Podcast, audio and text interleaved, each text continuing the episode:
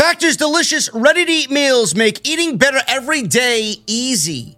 Wherever tomorrow takes you, be ready with pre prepared, chef crafted, and dietitian approved meals delivered right to your door. You'll have over 35 different options a week to choose from, including keto, calorie smart, vegan, and veggie, and more. And there's even more to enjoy with over 55 nutrition packed add ons that help make your weekly meal planning even more delicious.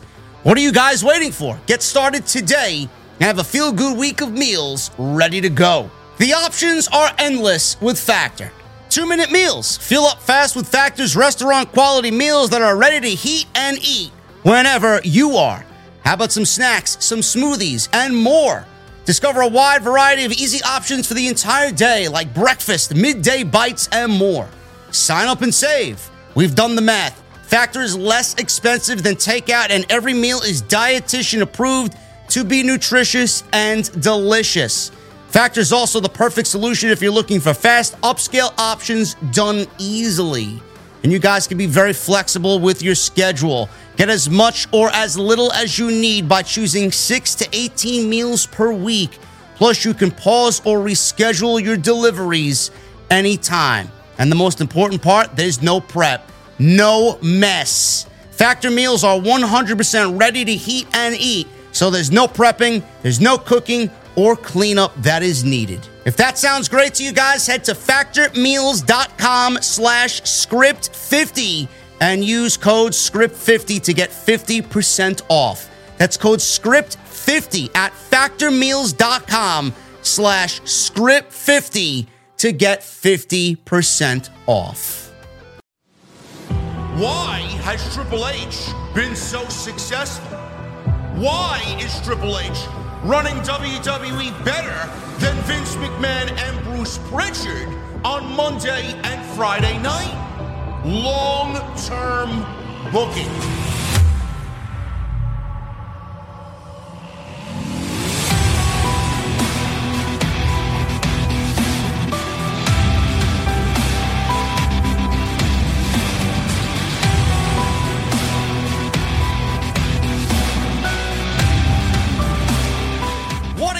On, guys? Thank you so very much for joining me right here on Off the Script. This is your AEW Wrestle Dream post show for October 1st, 2023. I am your host, JD from New York, as always, coming to you live from the OTS venue. Thank you guys so very much for joining me on your now Monday mornings wherever you may be. Jesse, on this day, it's so real to me. Everything has come to life. Another chance to chase a dream, another chance to feel, another chance to feel alive. Adam Copeland, bro, is all elite. And we have Edge in AEW after what I thought was one of the greatest main events in AEW history and one of the best debuts that you'll ever see, man. What a night, what a show, what a debut. And our boy is now all elite, man. What a night.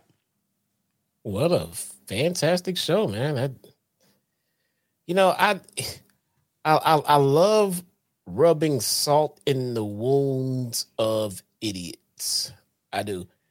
I right when Edge debuted, I told you I went to Twitter and immediately did a search for the phrase Edge is not going to AEW. And just because I'm the ultimate consummate troll, I went down and replied to about 10 of those. And my God, are they butthurt? They are so mad. Well, They're you- mad. They're like Phil mad. They're really mad. you- you- you know, you guys wouldn't you guys wouldn't be mad if you watched Tuesday Night Titans on Tuesday. We already broke the news to everybody, and then everybody just kind of uh, let it go by you. I I don't understand why, man. Andrew Baydala broke the news on Tuesday. Where the fuck were you? I don't get it. are mad. They oh, are mad, man. Yeah, but listen, man. I, I thought I thought you were fucking bullshitting, man. I like I, I figured there'd be something, but I, I as soon as you told me, I looked it up, and I'm like, what the fuck? Is everybody really that? Elitist and tribalistic, Bro. man. I, holy shit! They it's are so angry. cancerous. the first time that the rumors broke that that that he could be going to AEW, oh, you guys who think you get everybody's going to AEW, you guys are marked and stupid. Trust me, he is never going to AEW. I I, I love it. I love it. Bro, Alter Bridge is trending worldwide on social media. I listen, man. I, it's my fucking favorite band, man. To see that, man, it brings a smile to my fucking face. I love it. Absolutely love it. You, you go look up Alter Bridge, man. Taz is jamming out to Metalingus in his fucking car, man. This is great. This is so fucking good, man. Yeah, there's a bunch of those too. Even if Edge does go, he's he, he's not getting Alter Bridge. I'm like, so, so I didn't even see those. Did they think WWE owns Alter Bridge? Is, is that what they thought? Uh, it's amazing, man. Everybody was like, oh, he's, not, he's not gonna get he's not gonna get Alter Bridge. I'm like, what the fuck you talking about? The, the, song is off their debut album, One Day Remains. Does WWE own Alter Bridge? Do they do they have a contract with WWE Records? I mean, give me a fucking break, man. Why wouldn't he? All they needed to do was change the intro to the song. That's it. It's basically the same fucking song. The same, you know, the way that he has it is not the actual track. It's not the it's not the way the track is organized. I mean, the way Edge has it is uh the ending of the song, the actual song is the beginning of Edge's theme. So, right. um I, I don't understand why anybody thought he wouldn't come out to that, man. Everybody was making excuses. Oh, he's gonna come out to someone else and all these other fucking song recommendations they were giving me. This is the best for him. And I know Jesse and I are going to talk about it, and it's the biggest thing that happened tonight. Um, we are both excited for this, and we are both huge fans of Adam Copeland. And this is what uh, I presume the new era was that Tony Khan was alluding to He's got Adam Copeland signed to AEW, man. Uh, we'll get into that immediately, uh, but quickly, man. What'd you think of the overall show, man? This was, this was, honestly, I'm gonna I'm gonna be straightforward with you guys because that's what I do. Uh, and I did talk to Jesse throughout the show. There were some parts of the show that I felt like it dragged, and that's the that's the norm with AEW pay per views. But I, I, I, say, man, you know, as soon as we got to that 9 30, 10 o'clock hour, man, this pay per view hit fucking uh, overdrive, and we were just getting banger after banger after banger after banger. And this, the second half of this pay per view was absolutely fucking tremendous. Yeah, no, I yeah, I um I disagreed all the way through because I I was I enjoyed the whole show beginning beginning to end to be honest. Um the the one part that that had that hit a little bit of a low for me and and and that only stayed until they got to like second and third gear was FTR and Aussie Open and I, I only think it started off slow be, um for them because I felt like that match was kind of in a little bit of a dead spot coming yeah. out of that um that that big like 47 man tag match because there was a lot of action yeah. that took a lot of the heat from the crowd on that one man. Yeah. Yeah, I, I felt the same way about that. I'm sure we'll uh, we'll bring that up as a topic of discussion in a little bit. Uh, I did feel that same way about FTR and Aussie Open. Not that it was a bad match, because I mean, no, no, no. I, I, think those two teams are incapable of a bad match. It's just yeah. following that six man tag and how everybody was so hot for that six man tag, and mixed with the fact that FTR has been doing open challenges and there's no real heat uh, in anything that they're doing right now. And this match kind of just came about because you know they needed a match for the show and they constructed some weird fucking narrative about why this match should take place on the show. I, I, there was no heat going into it, so you know you, you, bundle all that up into one big bow, one big present, yeah. wrap it one big bow. It's it's just going to come back and bite you in the ass. Yeah, and and and and that's what happens when you get a match with with no heat going into it. It's going to start off ice cold, and you're going to have to rely on the storytelling and the ring work of the of the guys in the ring which everyone there was capable of doing, and yeah. they did that. It just took them a while to get you know into gear and get moving and tell their story, and yeah. and they did just that. And at the end of that match, I was highly entertained, so none of it mattered at the end of the day. So. Yeah. Um, ladies and gentlemen, I, I want to thank you guys for joining us right here on the podcast. We got 3,100 plus uh, in the stream. I really appreciate you guys hanging out. Uh, I see a lot of people saying that this was AEW's best show. I, I, I don't agree with that. This is not their best show. Uh, I mean, you can't say that about everything that they do.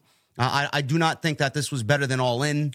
Uh, I do not think that this was better than Revolution this year, um, or uh, in 2021, I believe. Um, this was not their best show. This was not their best show. This was a great show. Don't get me wrong, but I don't. Thing is, yeah, I think it was a really, really good yeah. show. And, and sometimes pay per views can fall under the I mean, unless it's just some, you know, just time breaking mega show, pay per views have the tendency to fall under the what have you done for me lately category. Yeah. So the newest thing you've seen, and if it was great, you know, you want to put it high up on the on the tier list. And there's no reason to not put this one up there, man. This was debatably, I would say debatably, one of their best shows. It was a really, really, really good show. Yeah, this was a, this was an excellent show, bar none. Uh, top five, you know, we could talk for sure. Yeah, uh, yeah. you know, top top uh, to one of the top shows of their year for sure. Absolutely, it's probably in the top three. Um, but yes, uh, I thought they did a fantastic job with tonight's show, and, and there is absolutely a ton to like about this show. Uh, I want to start off, obviously, Edge, and everybody's uh, you know wanting to talk about Edge and hear us talk about Edge. We'll, we'll get to that, and we'll get to the fucking absolutely tremendous main event that was Christian Cage and, and Darby Allin to close the show for the TNT title. Uh, I want to start off. I want to do things differently today, man. You know, I took Before no- you do that, let, let's start with Beth Phoenix's tweet. Apparently, Edge left a note on the refrigerator for Beth saying, "B, heading to walk the dog. Be back in a few."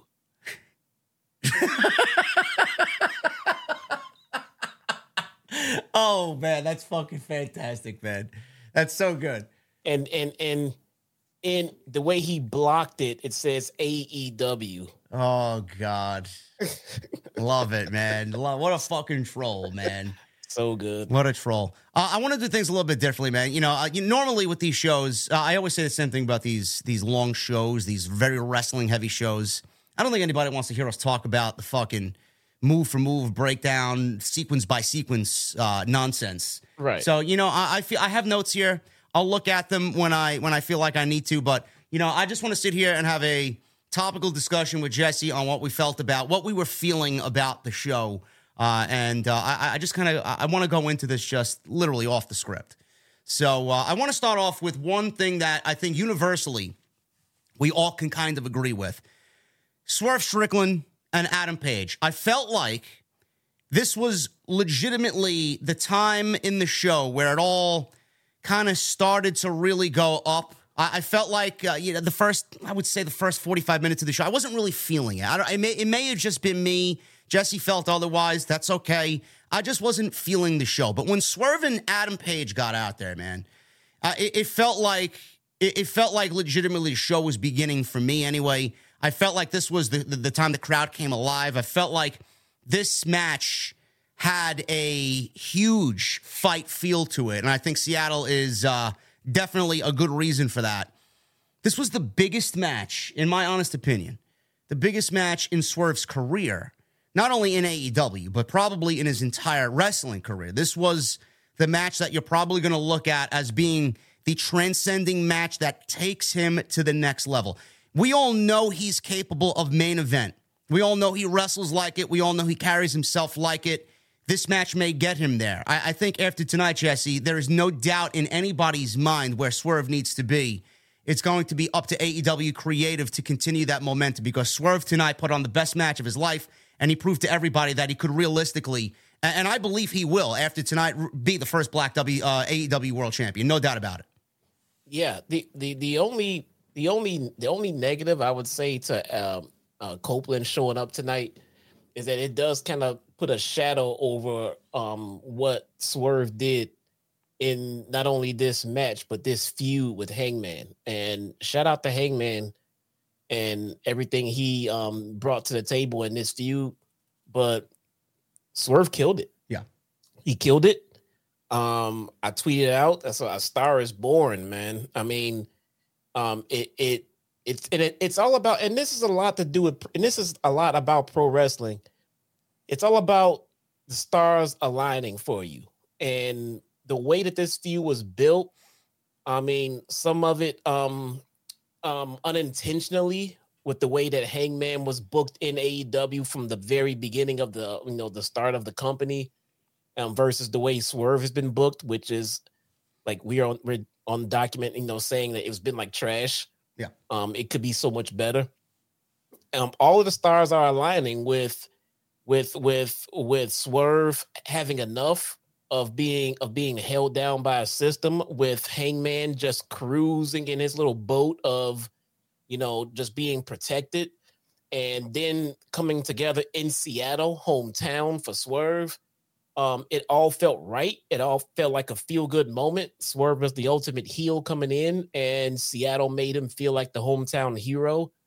Um, and it all worked, man. It it, it was it was a perfect a perfect aligning of the stars for Swerve to become a big star, and I think it starts right here. Swerve is now ready to hold big gold, man. Yeah, I, I truly believe that for sure after tonight's performance, and he always wrestled like it. In my honest opinion, it was always it was always the stigma of bad creative that was following him around, and he couldn't shake it. He, he was always yeah. surrounded by people so much less than than he was, and it's like all of these all these men dead weight. Like you, you got a fucking superstar here, and, and you know I, I, know he he takes great pride in what he does and what he does in the ring.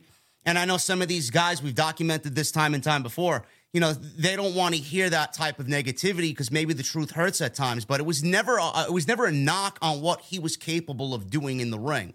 You know we always knew that what we saw tonight was where he was going to go and, and what he should be doing and this was a breakout performance for me. There was a report, Jesse, that I that I talked about on an extra that I uploaded today earlier on the channel. If you guys want to go check that out, some really good stuff in there.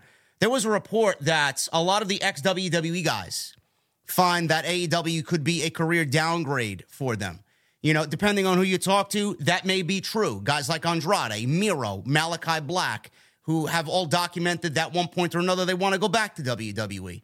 I don't think that report, Jesse, has anything to do with Swerve because I feel like even if he was still with WWE, I, I don't think that he would be, you know, on the rise that he is now in AEW. I don't think he would be getting the opportunities that he is getting in AEW. And I feel like a report like that is not uh, in the Swerve um, I would say it doesn't have anything to do with Swerve there. I feel like he is so much better off here. I feel like this is his home. I feel like all the opportunity that he's ever wanted is going to come here, and uh, you're seeing it. And, again, like I said, it's up to AEW Creative to do what they need to do as far as uh, getting him to where he belongs.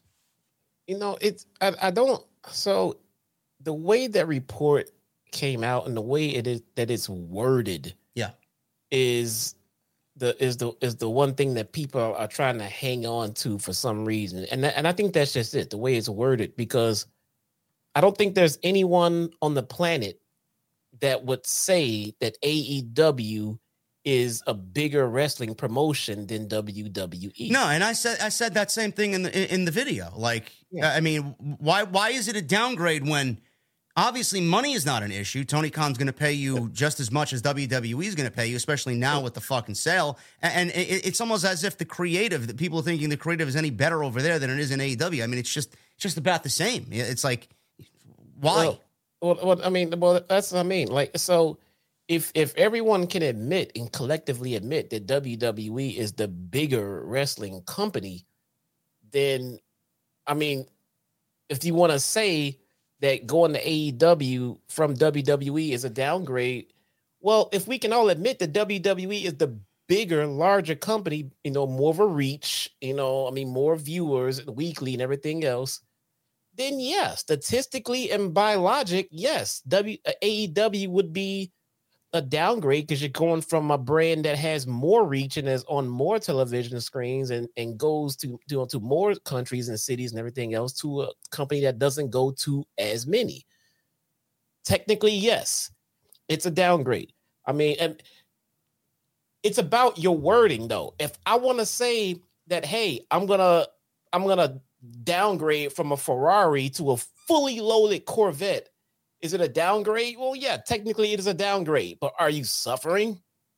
No. no. I mean, it's not, you know what I'm saying? It's it's a downgrade, but it doesn't make the downgrade bad. That's what I'm trying to say. You know, if if you if you switch one job, you know, from making five hundred thousand dollars a year to a job making four hundred fifty thousand dollars a year, it is a downgrade.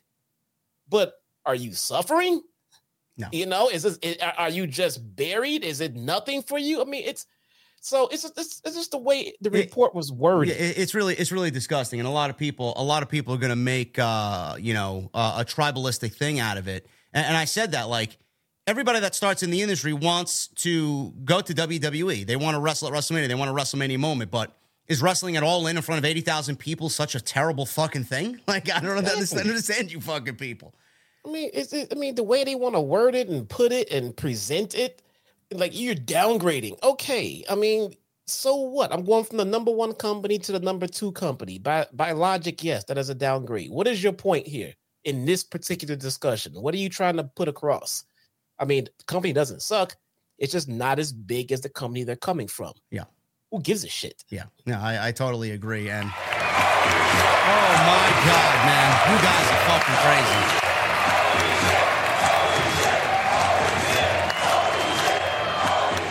Starting October off with fucking fireworks, man. Holy shit. Kirin of Darkness with a $100 super chat. Raging Girl Gamer with a $100 super chat.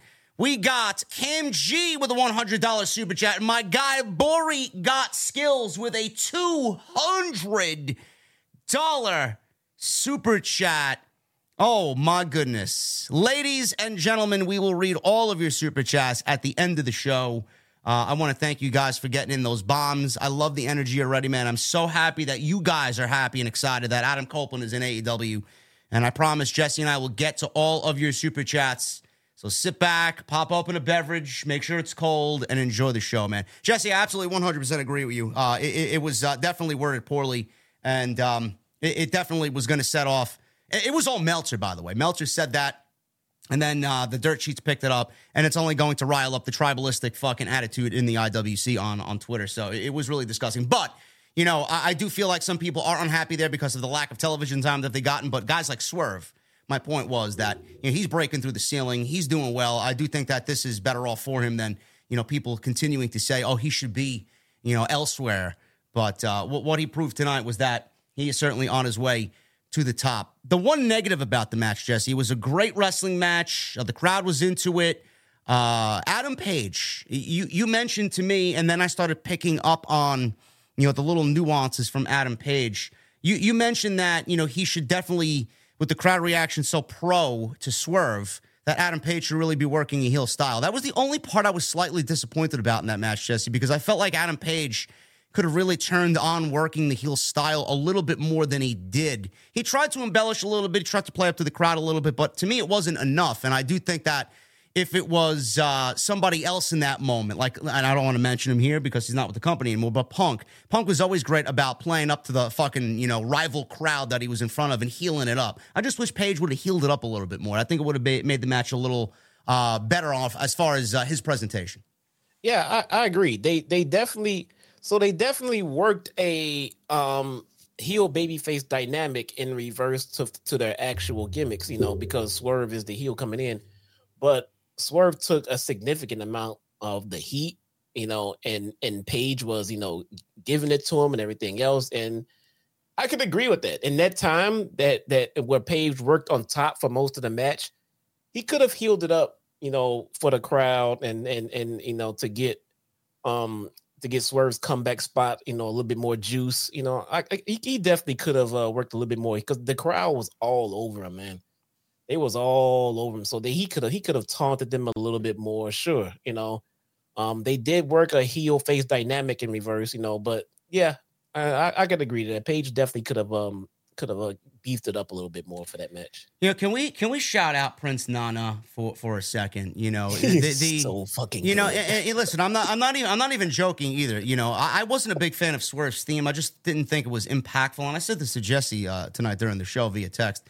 You know, Prince Nana has actually made Swerve's theme song uh, uh, a banger. Honestly, with with his with his presentation and the way he comes out doing the whole dance and uh, his whole act out there uh, I mean, it's taken the whole swerve package and kind of somehow enhanced it, Jesse, with just that little thing that he does outside of, of, the ring when, when Swerve is, you know, about to get in the ring. He's doing his little dance and his shuckle out there. I mean, something so simple has kind of made all the difference in Swerve's presentation on television.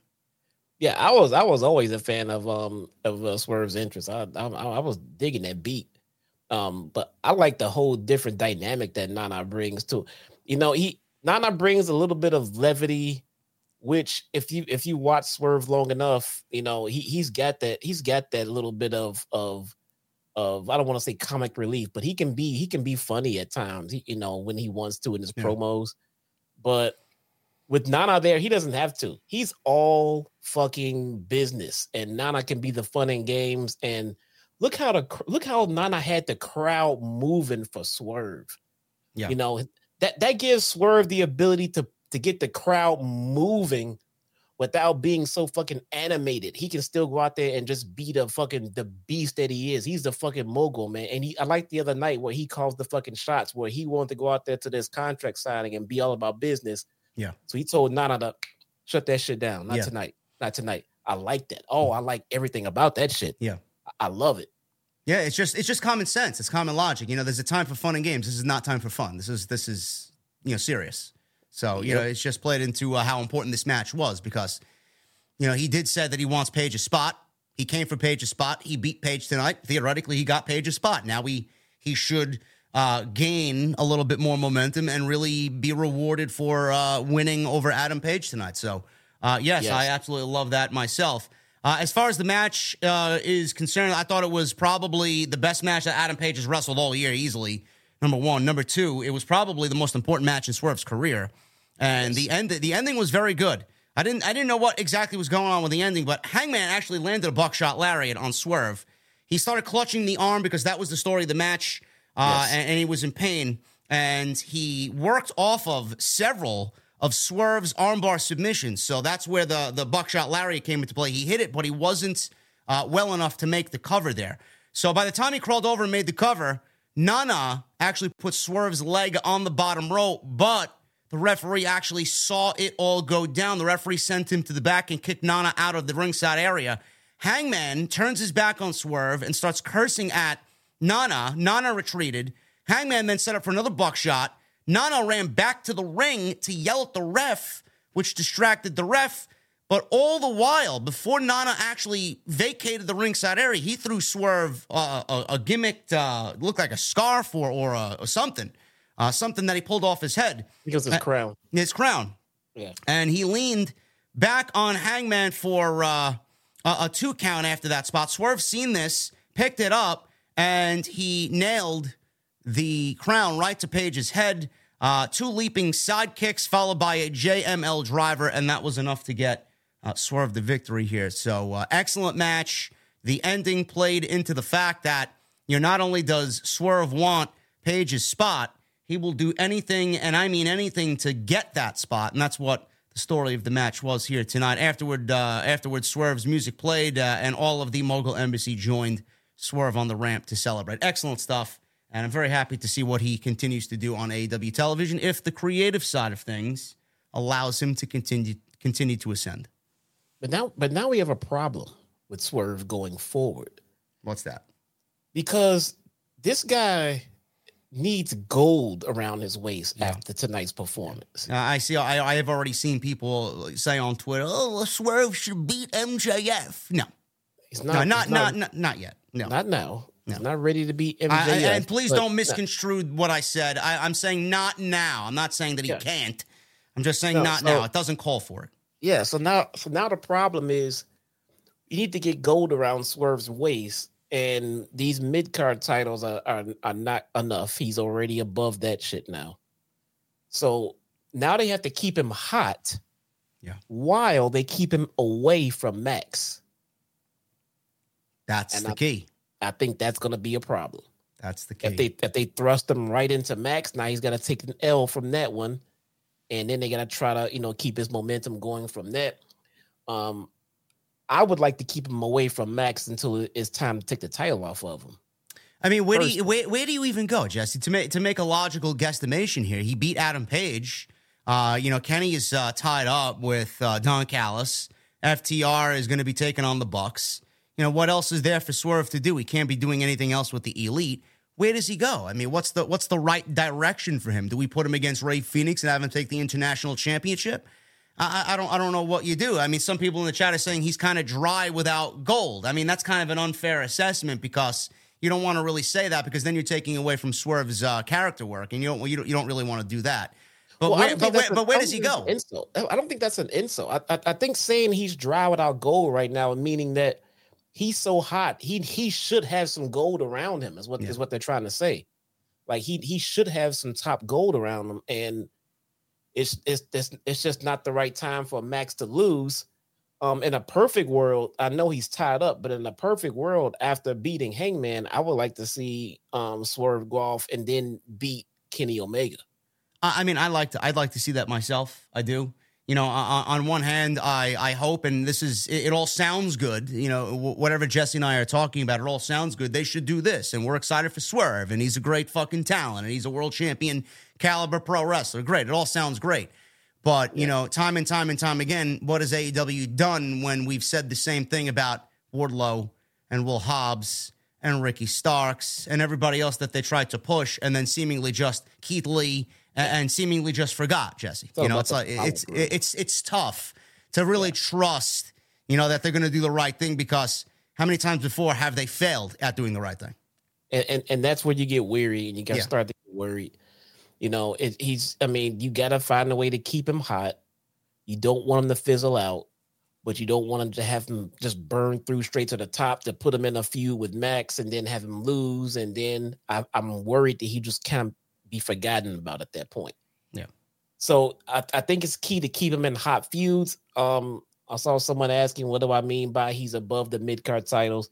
I feel like the mid card titles are tossed around and thrown around so much that they've all lost value. I feel like the I saw people saying, and I 100% agree with this. The match with with Swerve and Hangman tonight felt like a big match main event. Yeah. you know, and there is no mid card title right now that would fit as far as being a, a big match main event.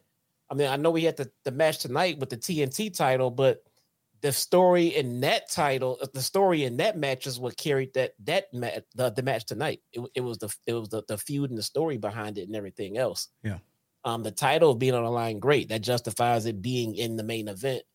But that title that's been you know tossed around lately. Right now, it feels like Swerve is on par to win a title that is uh, has some some relevancy, so, some something that has some value behind it. And all these other titles are just being passed around like it's a joke, man. Um, MJF is holding the the real, real title right now. So it seems like Swerve should be in the conversation, to be honest, to be in a match with MJF for the world title. I mean, that, that seems to be the logical trajectory right now for him. I just don't want him to. I don't. I don't want to see him lose that match though. Yeah, and, and I'm and nobody's ready to see Max drop the title uh, anytime soon. Uh, it's not time yet. You would know if it is. It's not time yet. I see. I see some people in the chat saying that a rematch with Adam Page could be where they go next. That's great. I mean, I don't mind the second match, and this could really kind of bring out the animal in, in Adam Page. You know, he was kind of lackadaisical, and he was everything that Swerve was saying. He took everything for granted. Now Swerve kind of woke up the beast from within. Possibly that's the story in which they could go. But then again, at that point, what are you going to do? You're going to risk 50-50 booking, or you're going to give Swerve the fucking dominant victory, go 2-0 over over Page this time clean and settle the score, and then move him on. Because I don't mind the second match as long as they do the right fucking thing again.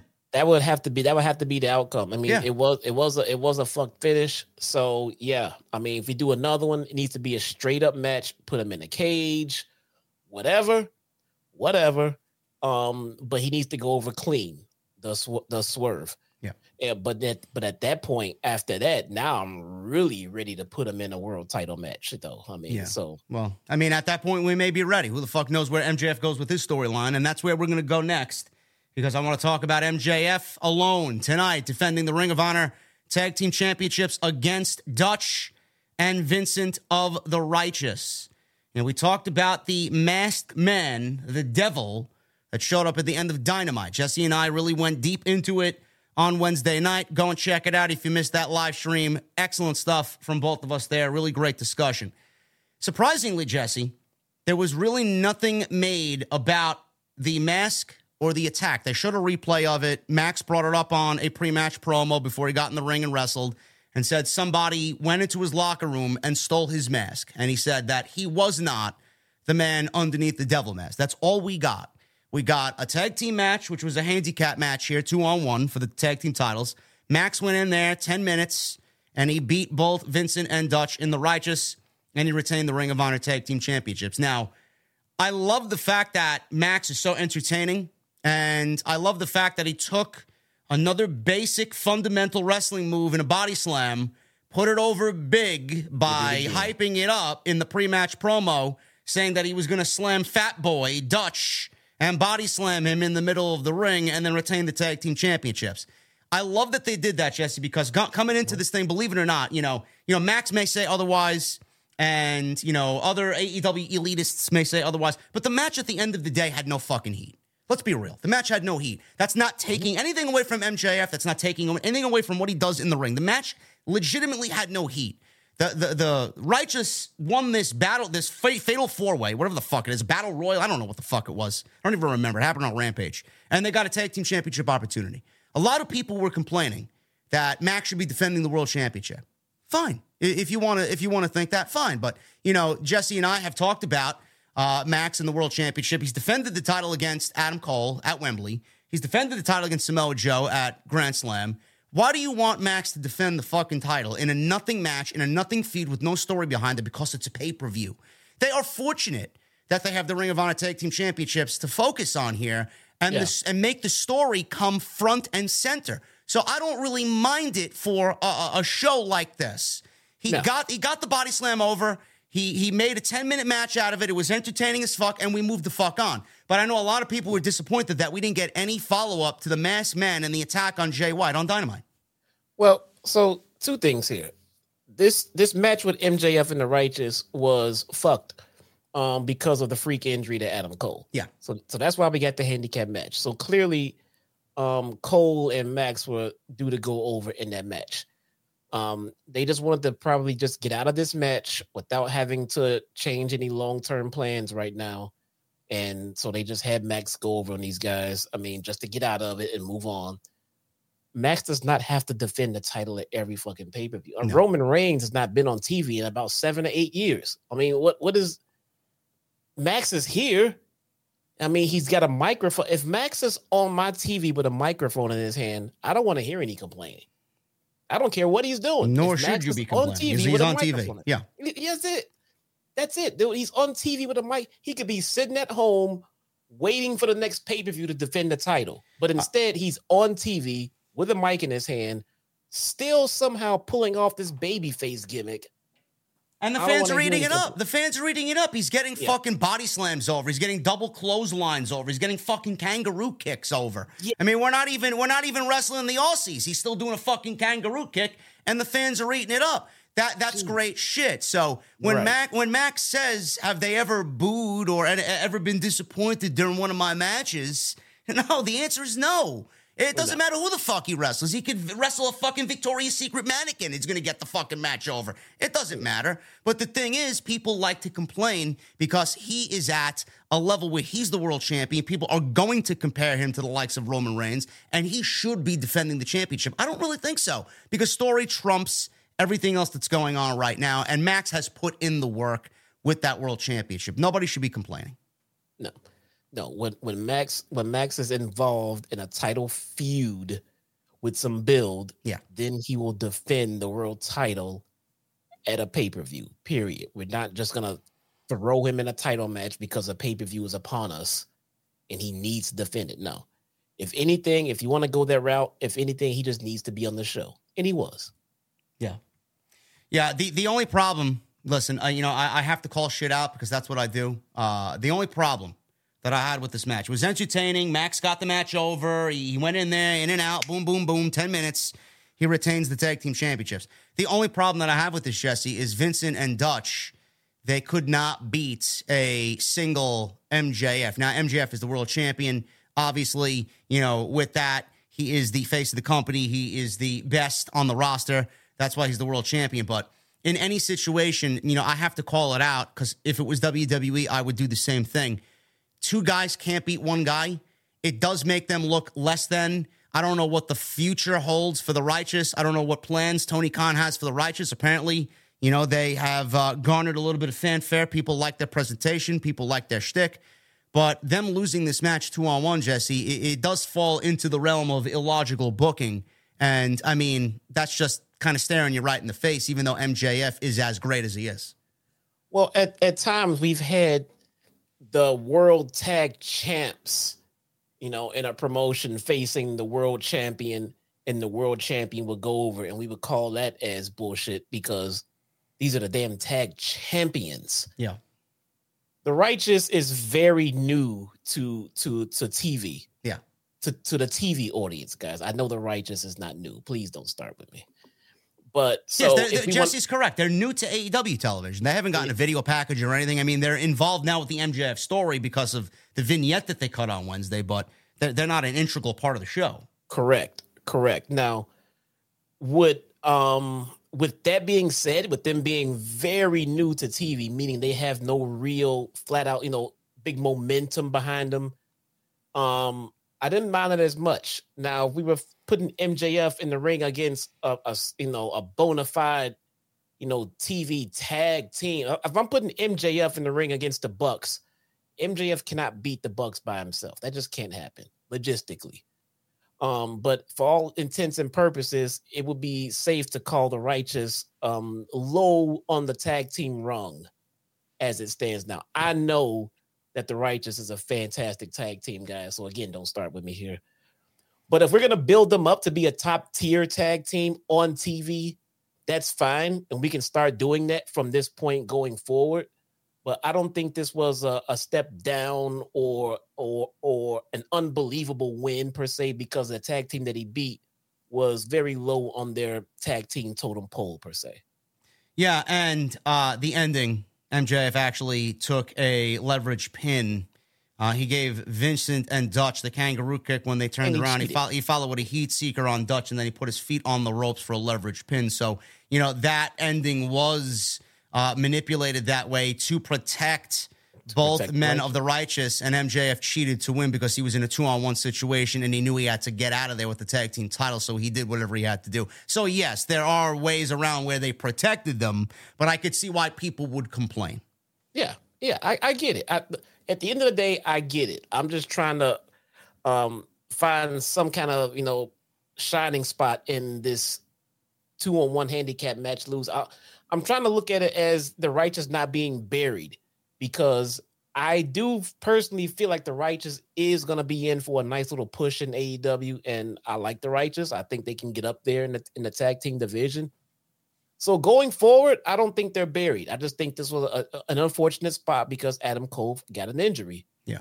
And they'll fix it going forward. I think the righteous is going to be in for a fantastic push. I think they'll be very, very, very fine going forward from this. Yeah, I, I think I think Jesse's assessment is correct. Now, the Ring of Honor Tag Team Championships and, and MJF holding the World Championship, you know, the, the titles are going to play a factor in, into the story that is MJF and Adam Cole. Uh, they're not terribly important, and I don't really give a shit what people think of Ring of Honor. The, the whole brand is not important. Nothing on that show resonates as important. So if, and I'm saying if, if Adam Cole is legit hurt, because I'm still predicting, this is my personal opinion, that he's uh, working everybody. Uh, if he is hurt, the Ring of Honor Tag Team Championships don't really mean much of anything where, you know, they could still be involved here until Cole gets back, Jesse. I mean, it's not really a detriment to the company where those titles have to be defended on a regular basis. They could probably wait the four, three, four months for Cole to get back and then, you know, continue the story. It's just right now that they, they put a stop to it if he's hurt uh, because of the injury to Cole. Yeah, no, and and these titles, I know they're not on, you know, a legitimate actual tag team, but we have two things working um for them to stay on where they are, and that is one, they're Ring of Honor tag team titles, and like you just said, Ring of Honor is not doing anything big at this moment. No. they're not the AEW tag team titles. Two, it gives it gives them something to do with MJF, you know, and Adam Cole, when you know when he's healthy, that does not involve the world title. It gets them time. It basically it lets them keep MJF as champion without having him burn through the whole damn roster. Yeah. You know, so now they just had him on a pay-per-view, you know, at all out defending the ROH titles. He's on the pay-per-view. He has, you know, he, he he's wrestling for a reason. It's not just a random match. He had to defend the ROH tag team titles.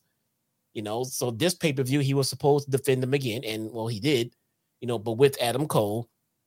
It gives it gave it gave MJF a couple of different storylines at one time. And I do like that because in time that could lead to the demise of MJF, you know, sort of in the way that it did with Orange Cassidy. He defended that damn title way too much and he got worn down and he got beat and he finally got pinned and that's how he lost. Well, that could be the same thing happening here with MJF. He's trying to do too many damn things at one time, trying to be the superhero.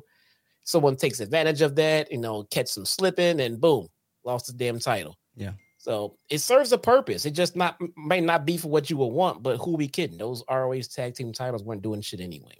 No, no, and uh, you are correct in that. You don't want him blowing through the entire roster to defend that world championship.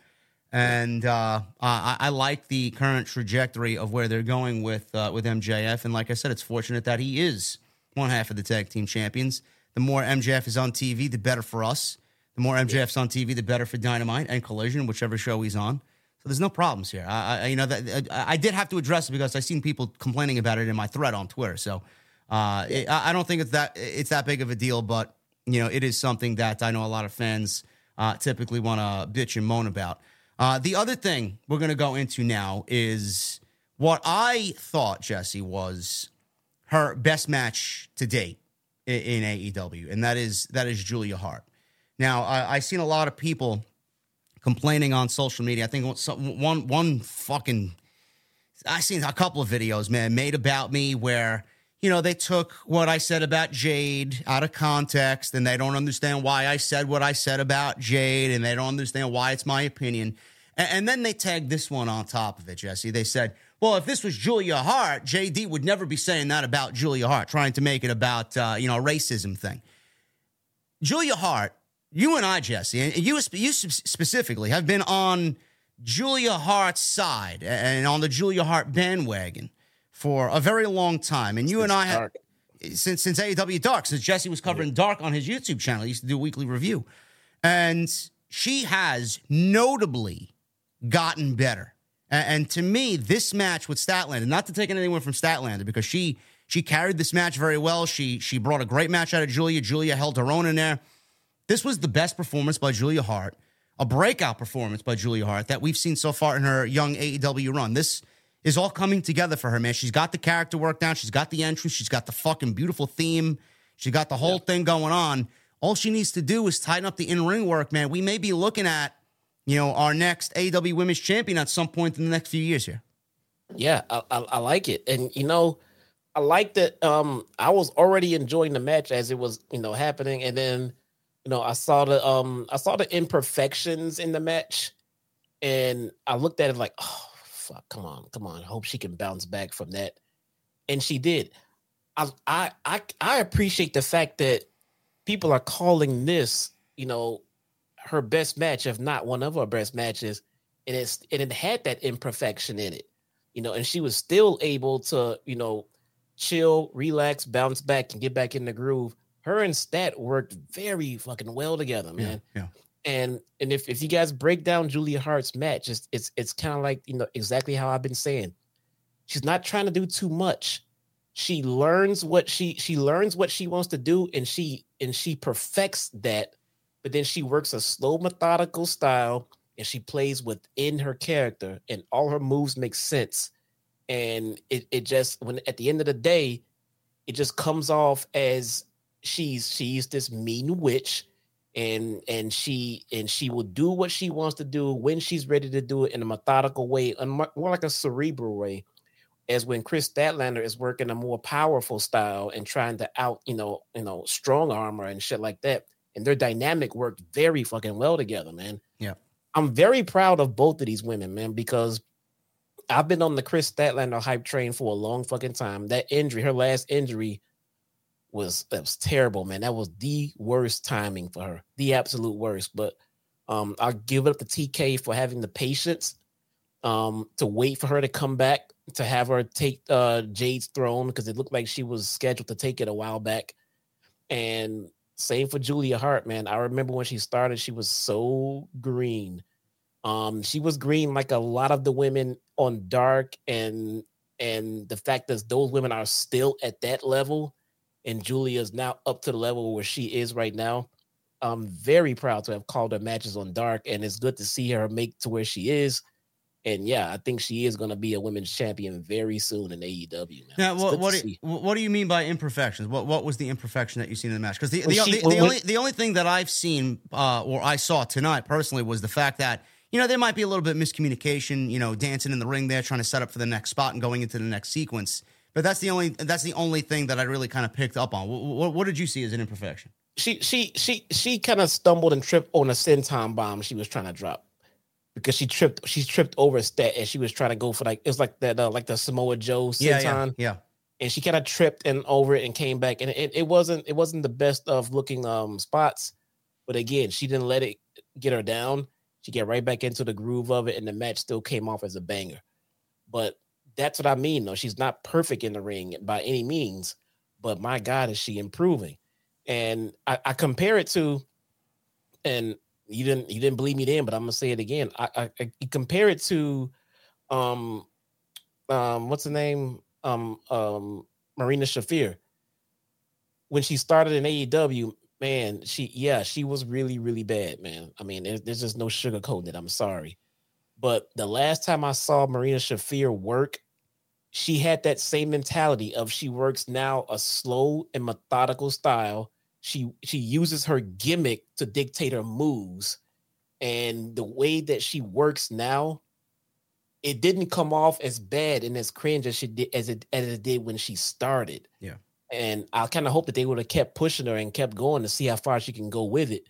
But same thing for Julia Hart, though. I mean, she's not out there trying to learn 20 new moves at a time and then botching it. No, she'll get a couple down packed and she'll work slow, methodically, and work within her gimmick to make it all make sense in the ring. She's telling a story as opposed to trying to put on a five star match, which is what you're supposed to do. Yeah, yeah, I, I agree wholeheartedly with that. I mean, it's also it's also great when you got Brody King, Malachi Black, and Buddy Matthews to fucking learn off of. Who, who Yes. you know, Buddy Matthews is one of the best pro wrestlers on the face of the planet. I've I've said it for years. Malachi, you know, he works that that slow, methodical style, but also can ramp it up when he needs to, depending on the opponents. You want him to fly, he'll fly. You want him to fucking get in there and work a fast paced match, he's going to work a fast paced match. Brody King has that slow, methodical style. So, you know, he was out there with Julia Hart. I could see him kind of lending his uh, his knowledge and advice to Julia, and, and she's really been picking up on that, and it's kind of transitioning into what she's bringing to the table in that ring. So it's a beautiful thing to see. And Jesse and I, I've always said this for years. We watch NXT Black and Gold on the WWE Network on Wednesdays when it, when it's at one hour. The one thing that we loved about the show is watching all of the the PC talent and all of the talent that run through the NXT system grow and mature working from Full Sail and making it to a takeover. You just see night and day, year after year, how much better they've gotten, and that's the that's the kind of journey we've been we've been on with Julia Hart. She's not even at that takeover level yet, but she's certainly on her way there, bro. Yeah, yeah, no, absolutely, man. You know, it's it's a beautiful thing. It's good to see. Um, um you know, she she I, I like I like seeing her come out with you know with the House of Black. I don't know what's going on with Buddy. I know I you know I heard Malachi, you know, uh um suffered an injury, but um not sure what's going on with, with Buddy Matthews, but Brody King coming out with Julia Hart, it's it's just it it works. You know, she's very small in stature and things like that. So when she gets in the ring with the with the bigger women and women with with um, you know, with crews and out there, you know, with factions and shit, you know, Brody King standing out there with her, and then that just nullifies all that extra bullshit. No one's gonna do fucking anything to her while Brody King is standing out there on the outside. I love the, Yeah. I love the whole dynamic. Yeah. Uh, Julia Hart came close to winning the title, but Statlander retains the TBS title. Uh, Julia applied her Hartless submission hold. Uh, that was after there was a spot where Statlander kind of, kind of, I guess, uh, weaseled into position there where Julia went up top for a moonsault. She scored a near fall uh, off the moonsault. Statlander grabbed the bottom rope for a two count and broke the hold. So uh, she put her, boot, uh, her foot or her boot on the bottom rope. Julia then applied her submission hold. Statlander stood out of it, hoisted Julia up into position for a tombstone, and then she landed Sunday Night Fever for the win. And that ended Julia Hart's 28 match win streak. Statlander goes to 15 and 0 in 2023. Jesse, do you, do you care to tell everybody what you said on Wednesday in regards to what AEW should be doing with Kris Statlander and what she actually said on Collision this past Saturday, almost as if they're watching our fucking podcast, bro. Almost as if, and you know, I I can appreciate it, and I think it's gonna um help take Kris Statlander to the next level. But yeah, I on this on this show, you know, on Wednesday, I said that if Jade is gonna, you know, leave AEW and pop on over in WWE, and the last thing that she did was put over, and hats off to Jade because she did just that. She put over Kris Statlander not once but twice before she left. Jade was walking around AEW as that bitch, Miss Undefeated. No one can beat her. Kris Statlander did it twice. That needs to be brought up. That mojo needs to be carried. That is a lot of investment you put into Jade that Jade has so kindly given to Kris Statlander. So they need to play that up. They need to come out and make sure that she says and reminds people that she is the one that beat Jade Cargill and everything else, especially since Jade is going to be out there in WWE being presented as this unstoppable killer. Kris Statlander should be like, hey, I beat her. And sure enough, on, on collision the other day, Kris Statlander came out there with a live microphone in front of the camera and said, Don't forget, I'm the one that defeated the undefeated. And I'm like, I was I was sitting there watching it. I'm like, boom, thank you. Thank you. Who, who over there? Who up. over there's watching the show, man? I love to know, man. You, Keep you, are taking up. pointers over here from OTS. I love it. keep that up. Keep that up. Put Kris on a fucking tear. You know, they brought up the fact that she's six, that 15 and 0 in 2023. Good. Now, now we're talking streaks. I'm the one that defeated the undefeated. There we go. Good. Now, as Jay gets over there and starts becoming this super monster, bring Kris Statlander out there every week. Um, yeah, I don't know who's over there doing whatever, but I'm beating everybody, including those talking about how they're undefeated. Keep that energy going. If you ever turn Kris Statlander heel, which probably would not be a terrible idea, that that that mentioning would even magnify and get even more intense about how she's unbeatable. She's already taken down the queen, who one who thought she was the queen. Use it. Use it. All of them wins that all these women laid down for Jade can't just walk out of the window because Jade is gone. Kris Statlander holds that momentum and holds that mojo. Use it. Use it for her. Shit, I'd be wearing that shit around my fucking neck, man, as a Right. symbol Make a of uh, fucking out of my it. final, Yes. my my greatest kill. You know, it's like I, you know when uh, someone wears dog tags from someone of a fallen fucking soldier man on the battlefield. That's what Jade should be doing, wearing the blood of Jade around her fucking neck. You know, You should, you should be t-shirt, all of it. You know, Kris needs to be your new Jade. Essentially, Kris needs to be your new Jade. I think she has it in her. I know she can work that style in the ring. If it's not working as a baby face, I get it, but I know it'll work as a heel. So just make sure you keep her momentum going, and you have a star right there in Kris Statlander that you invested into Jade Cargill. So you're not you're not losing anything as long as you keep Kris Statlander fresh and and and strong. Please keep her strong. uh, i- is she really fifteen and zero? Is what I want to know. Has she wrestled fifteen matches this year? Maybe with the fucking open challenges that she does, right? Pro- Probably, but between I mean between Rampage and Collision and Dynamite, probably. Yeah. Uh, great match. Uh, the lone women's match on the show. Good stuff from both women. Love to see uh, a little bit more out of that TBS championship as far as story, but uh, uh, I won't hold my breath for that one. Uh, Eddie Kingston defeated Katsuyori Shibata to retain the Ring of Honor World and New Japan Strong titles. Uh, this was a hard hitting match, as you would expect, between Shibata and Eddie Kingston. Uh, I'm going to be brutally honest with you. I didn't really care for the match itself and what it meant. Uh, but this is something that Eddie Kingston wanted. We all love Eddie Kingston. He wants it. He's going to get it. He's deserved it. He's earned it. Uh, hard hitting match here, Jesse. Went about 10 minutes or so. Clearly, this was put on the show because Kingston wanted Shibata. And obviously, this is uh, a match that uh, Tony Khan thought would pay homage and uh, a, great tribute to uh, Antonio Inoki. And Eddie Kingston wins here in about 10 minutes. They went back and forth with some spinning back fists and it was a really hard hitting affair. Uh, Shibata hit a ripcord chop into a, a, a cobra twist. Shibata switched to an octopus hold, and Kingston then collapsed. He nearly faded, but he got to the ropes to break the hold. Spinning back fists until Shibata charged with a punt kick uh, into uh, the corner. Striking battle here between both guys. Kingston hit his back fist, and then Shibata kicked out at a one.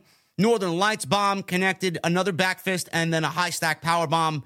to get Kingston the one, two, three. After the end of the match, Kingston raised Shibata's hand and put him over and left him in the ring to basically uh, give him his spotlight in the ring. Decent match, Jesse. I just, you know, honestly, I just didn't really care about what the story was here or why this match was happening, but you gotta love Eddie Kingston. Anytime, anytime, anytime Eddie Kingston's on TV, it's always good, good shit.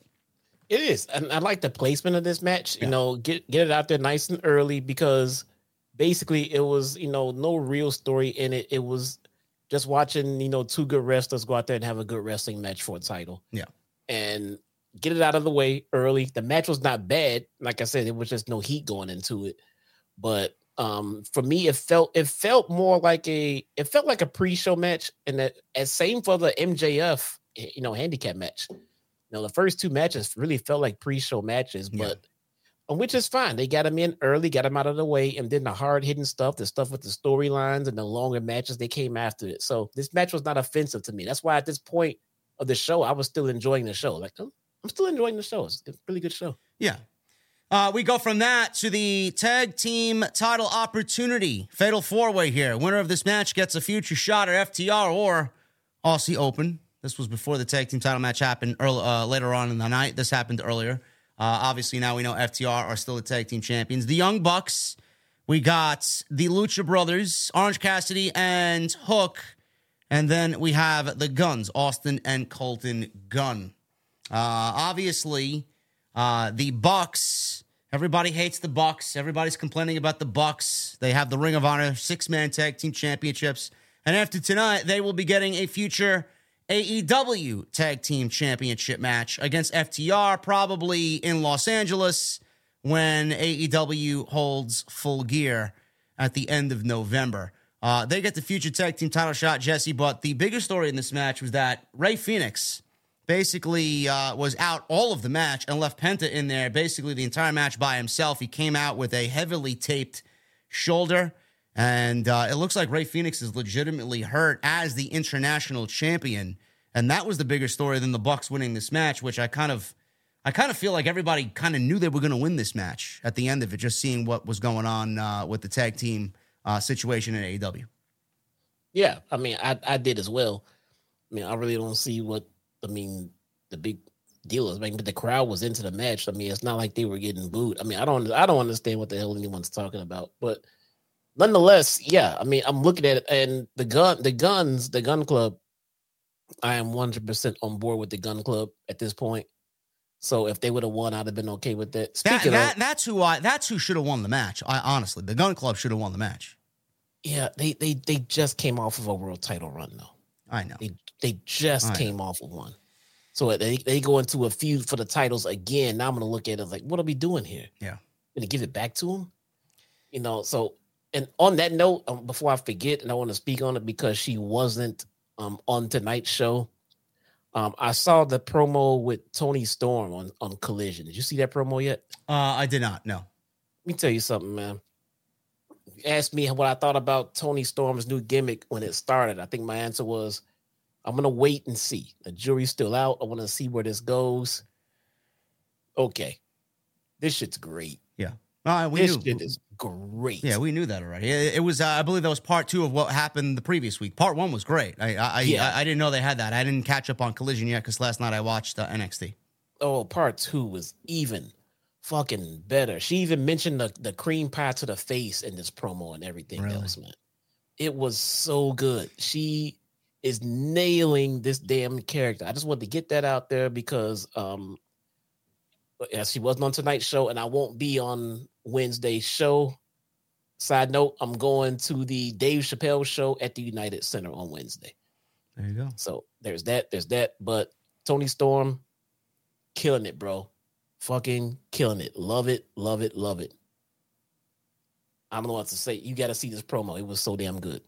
Yeah, I'll go but, check it out. I mean, I, everybody loves what she's doing. So uh, I did not know she was on the show. So that's, uh, yeah, obviously great shit by Toni Storm.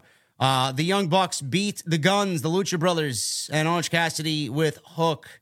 They get a tag team title match against FTR. Uh, you know, I listen, the match was fine. You know, it was what it was. We saw a preview of this match on Dynamite. It was basically the same thing with, you know, all, all members of each team here involved, and the Young Bucks get the victory. Nick hit a 450 on both uh, Austin and Colton, I believe. And Penta hit Dueling Widow's Peak and Fear Factor with an assist from Nick doing a double stomp, which looked fucking great. And Penta was ultimately dropped with a BTE trigger, which then gave the Bucks the victory here in the tag team match. We're going now, Jesse. Might as well talk about it now because FTR beat Aussie Open. We're going for FTR Young Bucks round four. And the assessment that you've made in previous weeks, the only reason why FTR was brought into AEW was to feud with the Young Bucks. I mean, I, I don't think at this point that uh, really is a, a, false statement here, man. It's it's fucking ridiculous. it's, fucking true. We're going we're going Usos New Day route with this shit, man. I mean, basically, come, come, come on. That's dude, dude. That's why they were brought here. The TBS title was created for Jade Cargill. FTR was brought to AEW solely to feud with the Bucks. We're at part four. I entirely expect us to get to like seven or eight before the end of next year, easily. Yeah, I mean, it's it's what we're gonna get. I mean, I mean, look. At the end of the day, none of their matches ever disappointed. Um, I do kind of worry about burnout, though. I'm not gonna lie. Uh, listen, man, I, I'm already burned out. I was actually disappointed when the Young Bucks got the victory here. Like I said, I was going with the guns. I think Bullet Club Gold is a group of guys that should really be getting, you know, the creative piece of the pie here. I think that should where that's where AEW should really be focusing on. The Young Bucks have the Ring of Honor six man tag team championships. You clearly put those championships on them for a reason. They don't need to be challenging FTR for the AEW tag team championships. I think it's been overdone. And I said what I said at All In when we were live in the studio in London. I, I feel like FTR and Young Bucks, yeah, they're two of the best tag teams in the world. Great. Anybody could see that. But the matches that they put on, though they are very good, I don't think that these two teams put on matches that are better than if FTR went in the ring against Bullet Club or or did what they did with the Briscoes or the Young Bucks and what they did with the Lucha Brothers. I, I feel like we're just beating a dead horse here, bro, with, with, the Young Bucks and FTR. Yeah, the matches are fine, but you know if you're if you're expecting some fucking oh my god, you can't miss this fucking match tag team classic that's going to go down in the annals of history as the greatest tag team match ever. I, I think we're well well past that, man. It's like what are we doing here?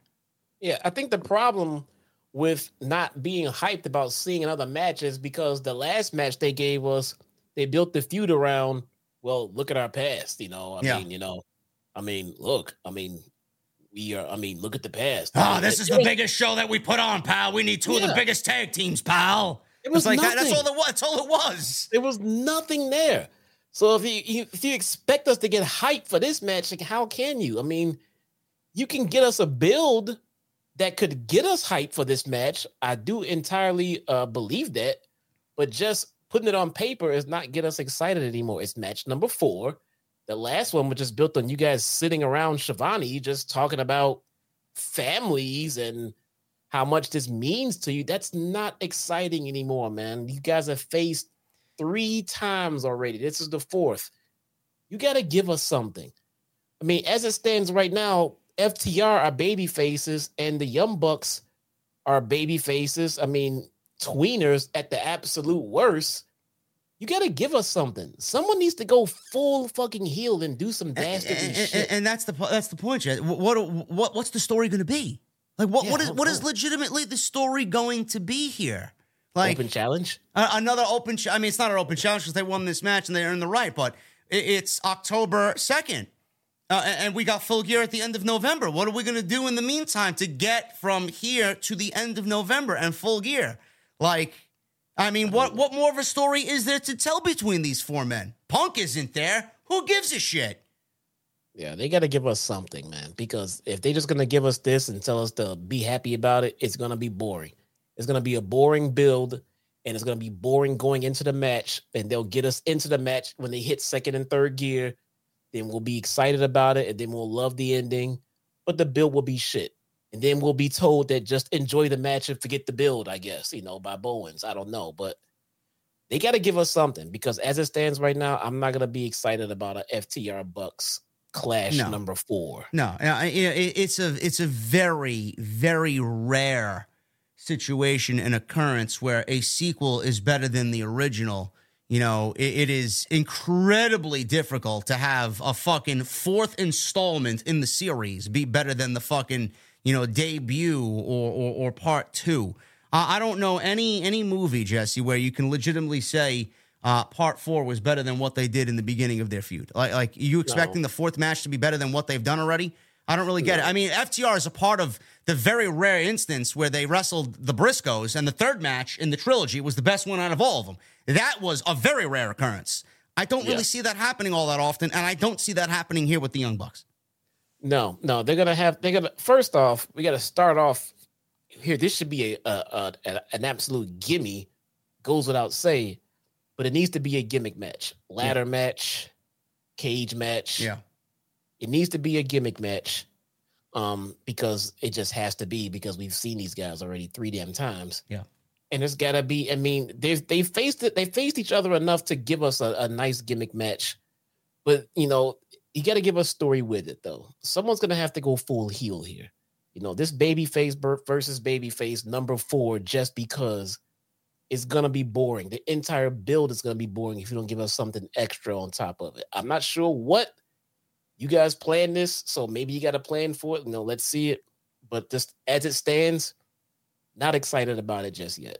Yeah, yeah, it's crazy. You know, it, it's it's what they want. And, you know, Tony Khan, we always say Tony Khan is a hometown guy. He always gives the hometown hero the fucking, you know, he didn't give Darby Allin the TNT title, to be fair, because we got Edge tonight.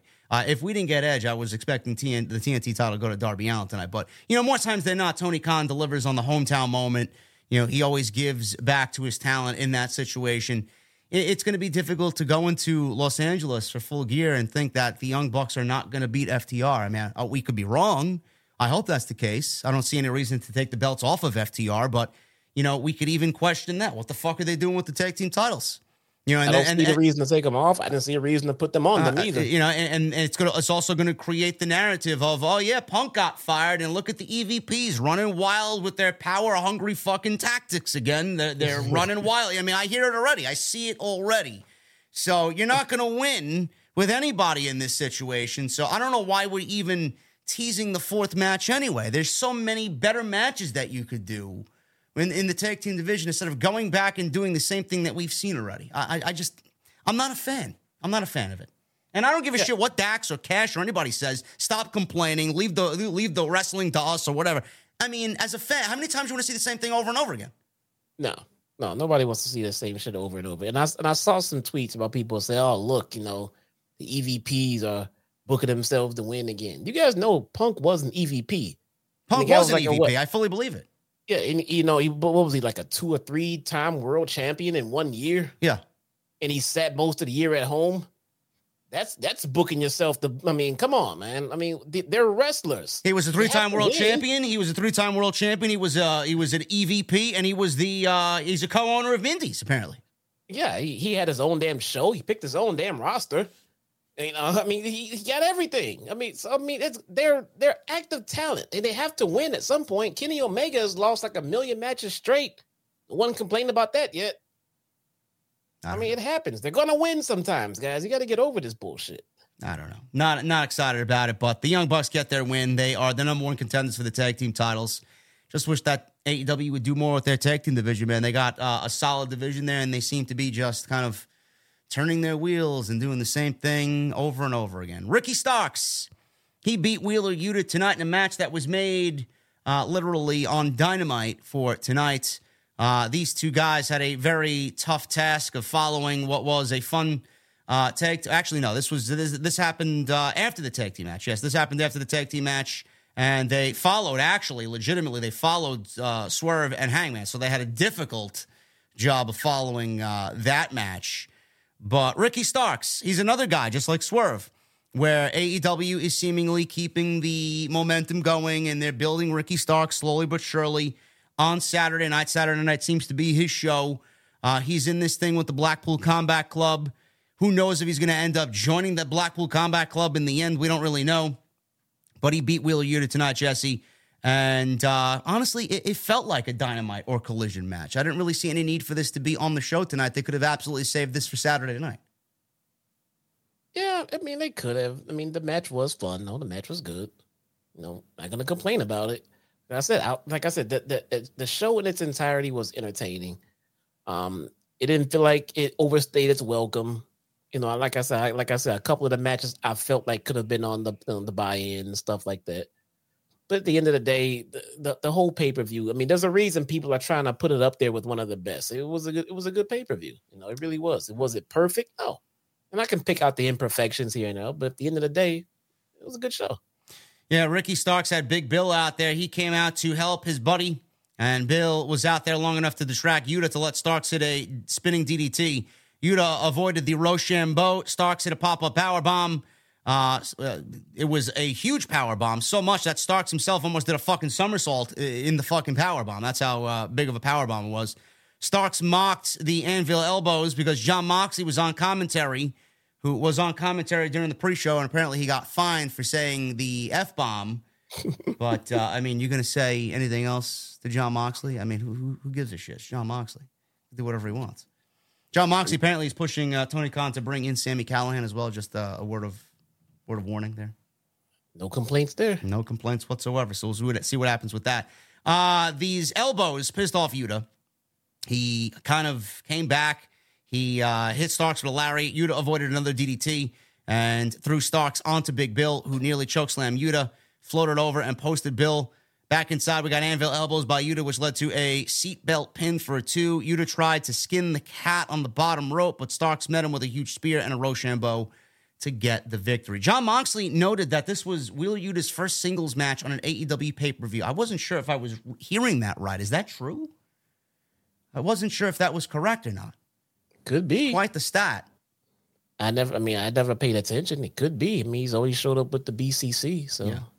well, be. well, listen, Starks is on some uh, some nice momentum here, man. He um, he lost to Danielson in the Texas Death Match. He uh, had a great showing uh, before that. Um, and the much needed win on pay per view. You know, he lost to Bryan. Why not? He needed a big win. Yeah, I mean, you know, it, it, seemed like every everything is hunky dory here. No complaints here, man. Speaking, um, of- Ed, Edge is gonna face Luchasaurus on the tenth. Edge is facing Luchasaurus on October 10th on a Tuesday. That's when Dynamite is preempted for the MLB playoffs. Yep. They're going head to head on NXT. They're going head to head with NXT. And they're gonna use Edge. and Edge is wrestling Luchasaurus. I mean, listen. Edge is gonna be on Wednesday, he's gonna be on Saturday, and then he's gonna be on Tuesday, man. They're using him uh, they're using him right. There you go. There you go, man. Now we got somebody to uh, to take over collision, man. I don't know, man. Love to see it. Love to see it. Bryan Danielson, speaking of Danielson, Zack Sabre Jr. dream match here in Seattle. I have uh, always stated that I was not a fan of the style that Zack Sabre Jr. brings to the table. I I, I just don't find it uh, very appeasing to watch, though he's fucking fantastic at what he does. Uh, I watched this match very intently, and the crowd was simply incredible here because of Bryan being the hometown guy. And I thought this was a fucking absolutely incredible match, Jesse. I thought this was actually, and, and you know, it's, I don't want to compare the two because Bryan got hurt and I felt like that kind of dumbed down the match at Forbidden Door. Uh, this was by far and away uh, the better match between the two. Uh, Bryan and Okada, you want to compare the two? This was easily better than that. Um, this was a true dream match here. This is what Bryan wanted. This was supposed to happen at last year's Forbidden Door, but Bryan got hurt and they did it here in Seattle, and it could not have ended up better, man. This was a fucking clinic. And I didn't even know what to say at the end of this thing, but man, I love professional wrestling. It's a beautiful thing, right? It's mm. fucking unbelievable, man. I mean, these guys, I mean, I don't know what you don't like about Zack, man. I mean, the guy, he works a very, you know, Bryan ish style. Yeah. You know, I mean, yeah, but he ain't, he ain't Bryan. Yeah, he, ain't, he, ain't, he ain't Bryan, but he ain't. I mean, nobody's Bryan, But you know who Bryan is not? He's not Zack Sabre Jr. True. I mean, they're they're they're they're they're similar but different. You know, but all of their all of their allure, all of their you know anything exciting about them happens within those ropes. You know, and that that can be said for both of them. Um, they work a little bit of a different style, but at the same time, they're shooters, man. They're gonna go out there and work in between those ropes these are these are the kind of guys you can just throw into a match with no story and just just give them 20 minutes or so and they'll have the house rocking. You know, Yeah. not everyone is capable of doing that. So that alone is a talent. Um, you have to be a fan of just pure. You know, you know, it reminds me of the people who say, "I don't want to sit and watch Bryan and MJF have a sixty-minute wrestling match. I don't want to watch wrestling for sixty minutes straight in one match." Like, I get that.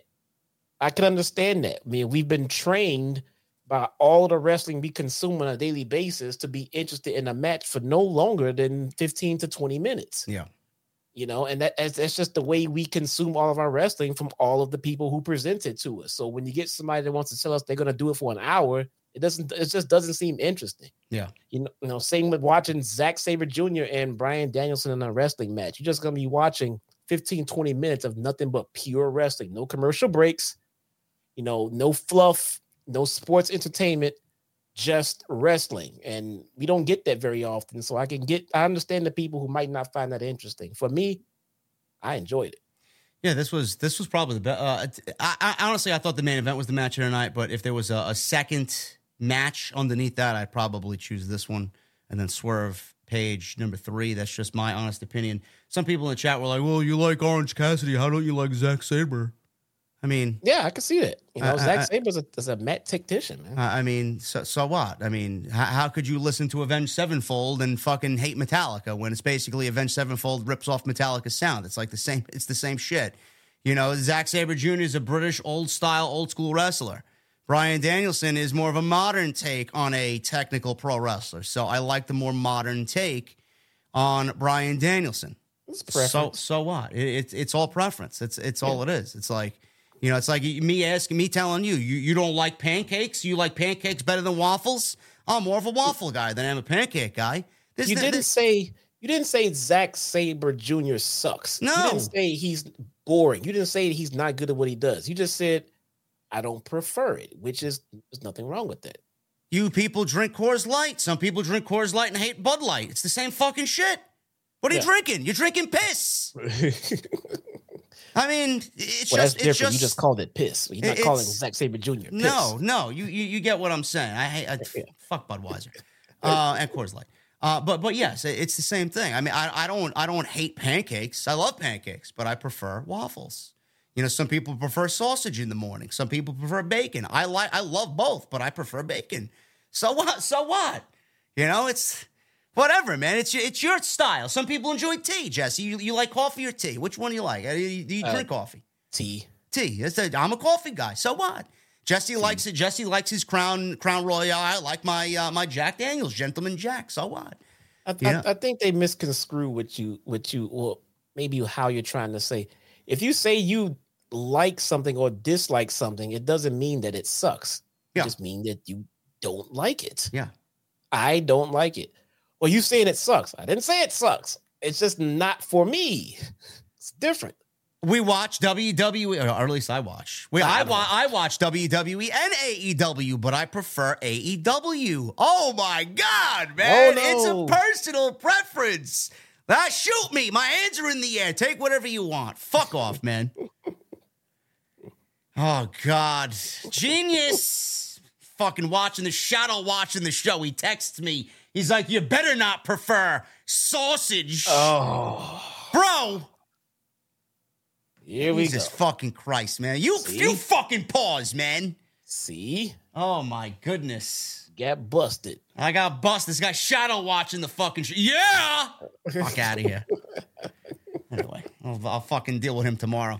Uh, yes, this was this was an incredible match. Um, I love what they did here. Crowd was big time into it, and we'll pick it up towards the end here. I'm not going to go into uh, the fucking uh, psychology of Bryan Danielson and Zack Sabre Jr., but there was a part in the match where we had Danielson spitting in the face of Sabre, and they're slapping each other back and forth, uppercuts to the arm by Sabre. Danielson kept kicking at his hamstring, so they were both going at it. Both men wanted a backslide. They threw some stiff elbows to get out of the situation. Sabre hit a big punt kick to the bad arm, which looked nasty, connected with a Zack driver before slapping on another submission hold on Danielson. Nigel McGuinness got to his feet at this point, man. I love Nigel. Nigel's so good. He got up to his feet. He was really against Bryan Danielson for whatever reason. And he was very pro Zack Sabre Jr. here, screaming to Very see if heelish tonight. yeah, very heelish. Screaming to see if Danielson was actually going to submit to Zack Sabre. Uh, a rope break got Danielson to break the hold, and Nigel called Danielson a coward. I wonder if they're building to something there potentially. You know, the, being that this could be Bryan's last full time here, maybe he's the one that brings out uh, Nigel McGuinness out of retirement. I don't know. Or maybe Yeah, Nigel's just being Nigel. I have no fucking idea. Could be, but now that you just reminded me of that. You know, we um have Final we battle. have, we have Adam in, in AEW now, and Bryan's on his farewell tour. Mm-hmm. I don't know. Know, we're gonna get it, man. Uh, I'd love to see it. Inject it in my veins. Take my money. Please, right away. Yes, kicks by Sabre, or uh, yeah, by Sabre, which led to another cross arm breaker, which Danielson escaped into a regal plex and then a Busaiku knee for a two. Crowd was uh, really big time into the ending here. Danielson hit another Busaiku knee, this time getting the win over Zack Sabre Jr. Moxley put it perfectly on commentary where he said, Holy shit. That was the best pro wrestling match I think I've ever seen. And then before that, he put his headphone down to jump up like uh, Nigel was on commentary. He, he didn't realize he was muted and he blurted out the word fuck. And Jim Ross kind of said something uh, off key there. And I, th- I think Moxley had fucked up on commentary. But uh, I mean, listen, man, again, you're to tell Moxley how to do commentary? I don't know. Probably not. Mox can do what he wants, man. He said he got fined. A, I don't think he got fined for shit. B, I don't think he gives a shit. No. Moxley doesn't give a shit about money, man. No, he doesn't give a shit about any of that. After the match, Bryan Danielson wanted to shake Zack Sabre's hand, and like the consummate prick that Zack Sabre Jr. is, he walked away without saying a fucking thing, man. Fuck him. And, and they sold it on commentary. Well, well, Bryan Danielson wanted to have this match because he wanted to prove who the best technical wrestler was.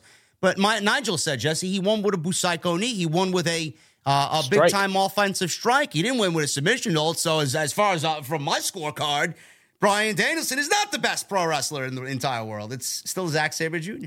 Yeah, we're not done here. We might get a 50-50 booking on that one right there. Maybe, maybe, uh, maybe it happens at uh, the Tokyo Dome. I'll take it. Whatever the case may be, man. Excellent match. My second favorite match of the night.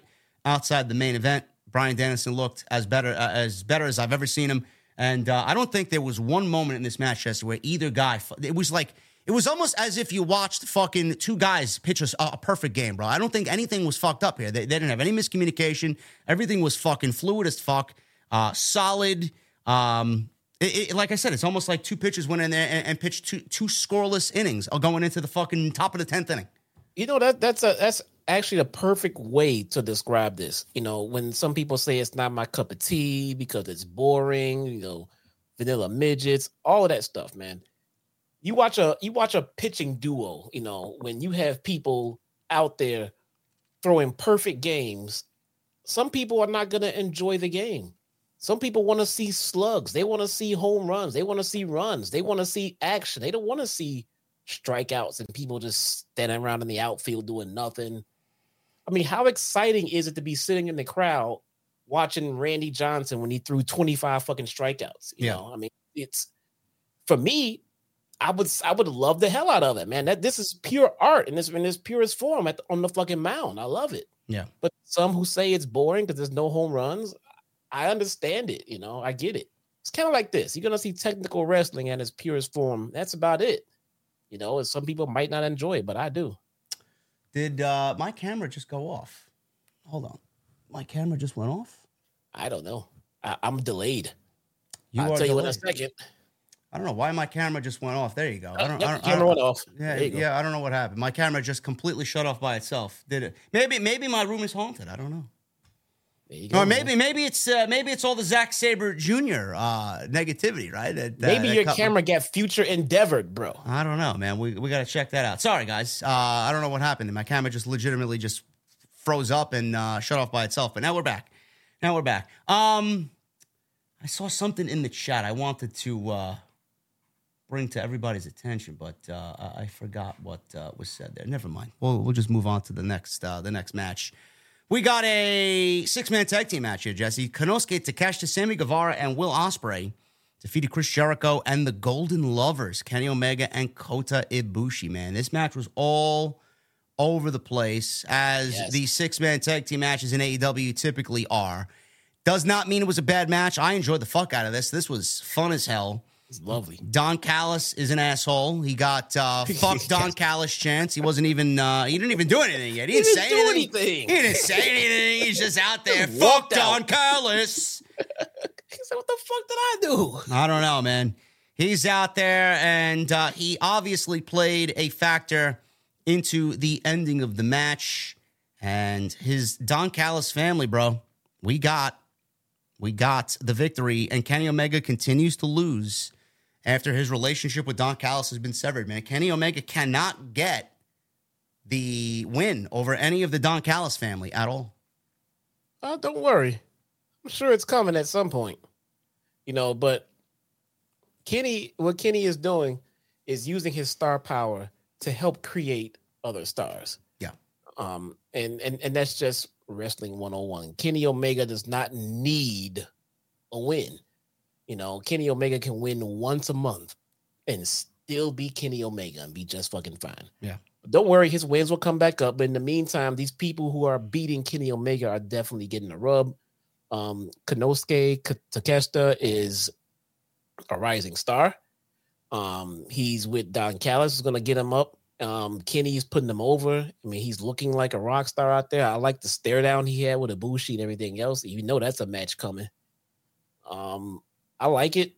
When with where Kenny's story arc is going, I'm not sure. I don't know. Not worried about it Yeah. because you know it, he, Kenny Omega will be fine. He, he can lose. Kenny can lose every match he does for the rest of the year and be fucking fine. So I'm not worried about it, man. Yeah, I do wonder where the story's going and how he's going to end up getting that victory over Don Callis. Who who is he going to beat? Is he going to get? Uh, is he going to beat Takeshita? Is he going to beat Ospreay? I don't. I don't know. I don't know where it's going to go. But uh, you know, the Don Callis family here tonight needed the win big time for one reason and one reason only, and and that's because they just enlisted Sammy Guevara, and they needed to really put a staple or a stamp uh, on the Don Callis family. It, it would not be a good look if they enlisted Sammy Guevara and then they go into their first match as a family and then lose. So you need to establish them as a credible threat, which you've already done with Konosuke Takeshita, and they beat three unbelievable talents: Kota Ibushi, Kenny Omega, and Chris Jericho. Especially with Sammy Guevara feuding with Chris Jericho, you want to continue that feud and keep that going. You need heat on that.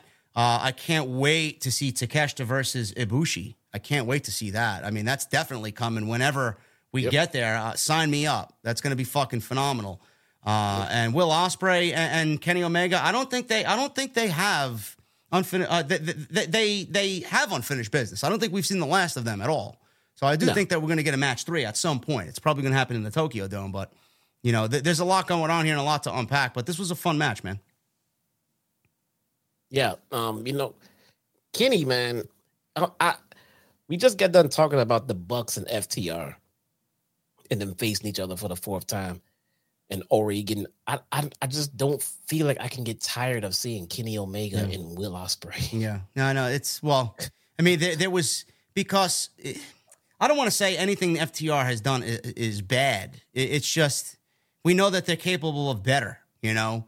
And I felt like even after that match with Ospreay and, Kenny Omega at Forbidden Door, that there's just so much still left in the tank and so much there still left to tell as far Yeah. as the story. It's like, I mean, it's, the second match was so much different than the first match. It was so much more physical than the first match and, and you know a third match is warranted there, but a fourth match w- with the Bucks and FTR is not warranted at all. So it's it's two completely different situations. Yeah, I can see that. Um, any, I mean, who are we kidding, dude? Anything in excess, we're gonna get tired of. No, I know. anything. I mean, we, uh, I'm I'm just not tired of Kenny and and and Ospreay just yet, though. But give me time. I'm sure I'll be. You know. You know the pairing between uh, Callis and Guevara is going to pay off. We said this on Wednesday. You know, Sammy. He's not the greatest on the microphone, but all of that is going to be overlooked because of the heat that Don Callis gets. And if Sammy's standing next to Callis, it's just going to be so much more magnified, and no one's going to really care about how Sammy Guevara speaks and how well he can cut a promo. The fact that he's with Don Callis and he's the most hated man in, in AEW, that's all that he needs. And that is uh, exactly what he needed to get uh, off on the right foot with this this heel turn here. Um, we're gonna pick it up here with Jericho uh, hitting a code breaker on Guevara. Omega and Ospreay had a back and forth that ended in a snapdragon. Speaking of uh, snap suplexes and German suplexes, Jesse. Oh, boy. I mean, Konosuke Takeshita, man, he, I mean, reckless isn't even the word, man, for some of these German suplexes. The way he dropped Kenny and then Kota, bro, on top of his head, I mean, holy shit. It's almost as if I'm cringing every German suplex now. Never mind fucking pile drivers. What, I mean, and then Taz calling it out does not help it at all. and, and Taz called it out on commentary, man. yeah. Like, what are we doing? yeah. Look, Especially man. with Kota Ibushi's history of neck injuries. I mean, is, his- is his neck made of fucking rubber? Like, what the fuck, man? those spots just look so bad. The thing is, they're just they're just not necessary to make the match as good as it was. It's not like the match was only as good as it was because of those spots where you're dropping people on the neck and head. No, the match was good, but those spots stuck out more because of the discussion that we had on Wednesday. I'm like, holy shit. What is he, a Lego guy? You can't just go find a new fucking head for him. Ridiculous. we only say these things. Look, man, the people out there who just like shut up, let them wrestle. They know what they're doing. When you guys get hurt and paralyzed or whatever, they'll just fucking change the channel. They don't give a shit.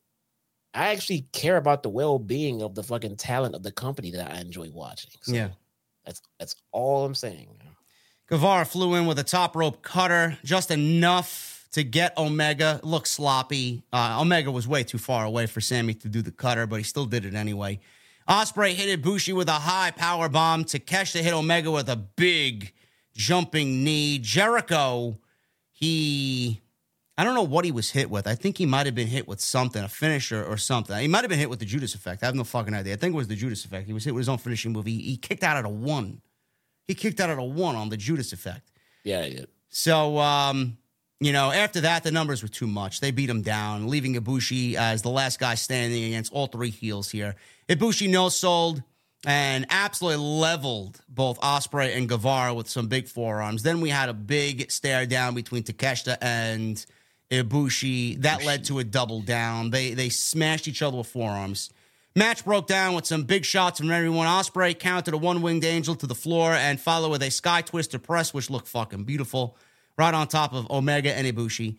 Ospreay took a bullet and ate a Judas effect, shoved Guevara out of the way. Aubrey Edwards was tending to, uh, I believe he was tending to, or she believe uh, she was attending to Guevara enough to miss uh, Jericho's visual pin there uh, on Guevara. And Jericho tried for the walls. Don Callis got a shot in with the baseball bat. Guevara crawled over and stole the win over Jericho.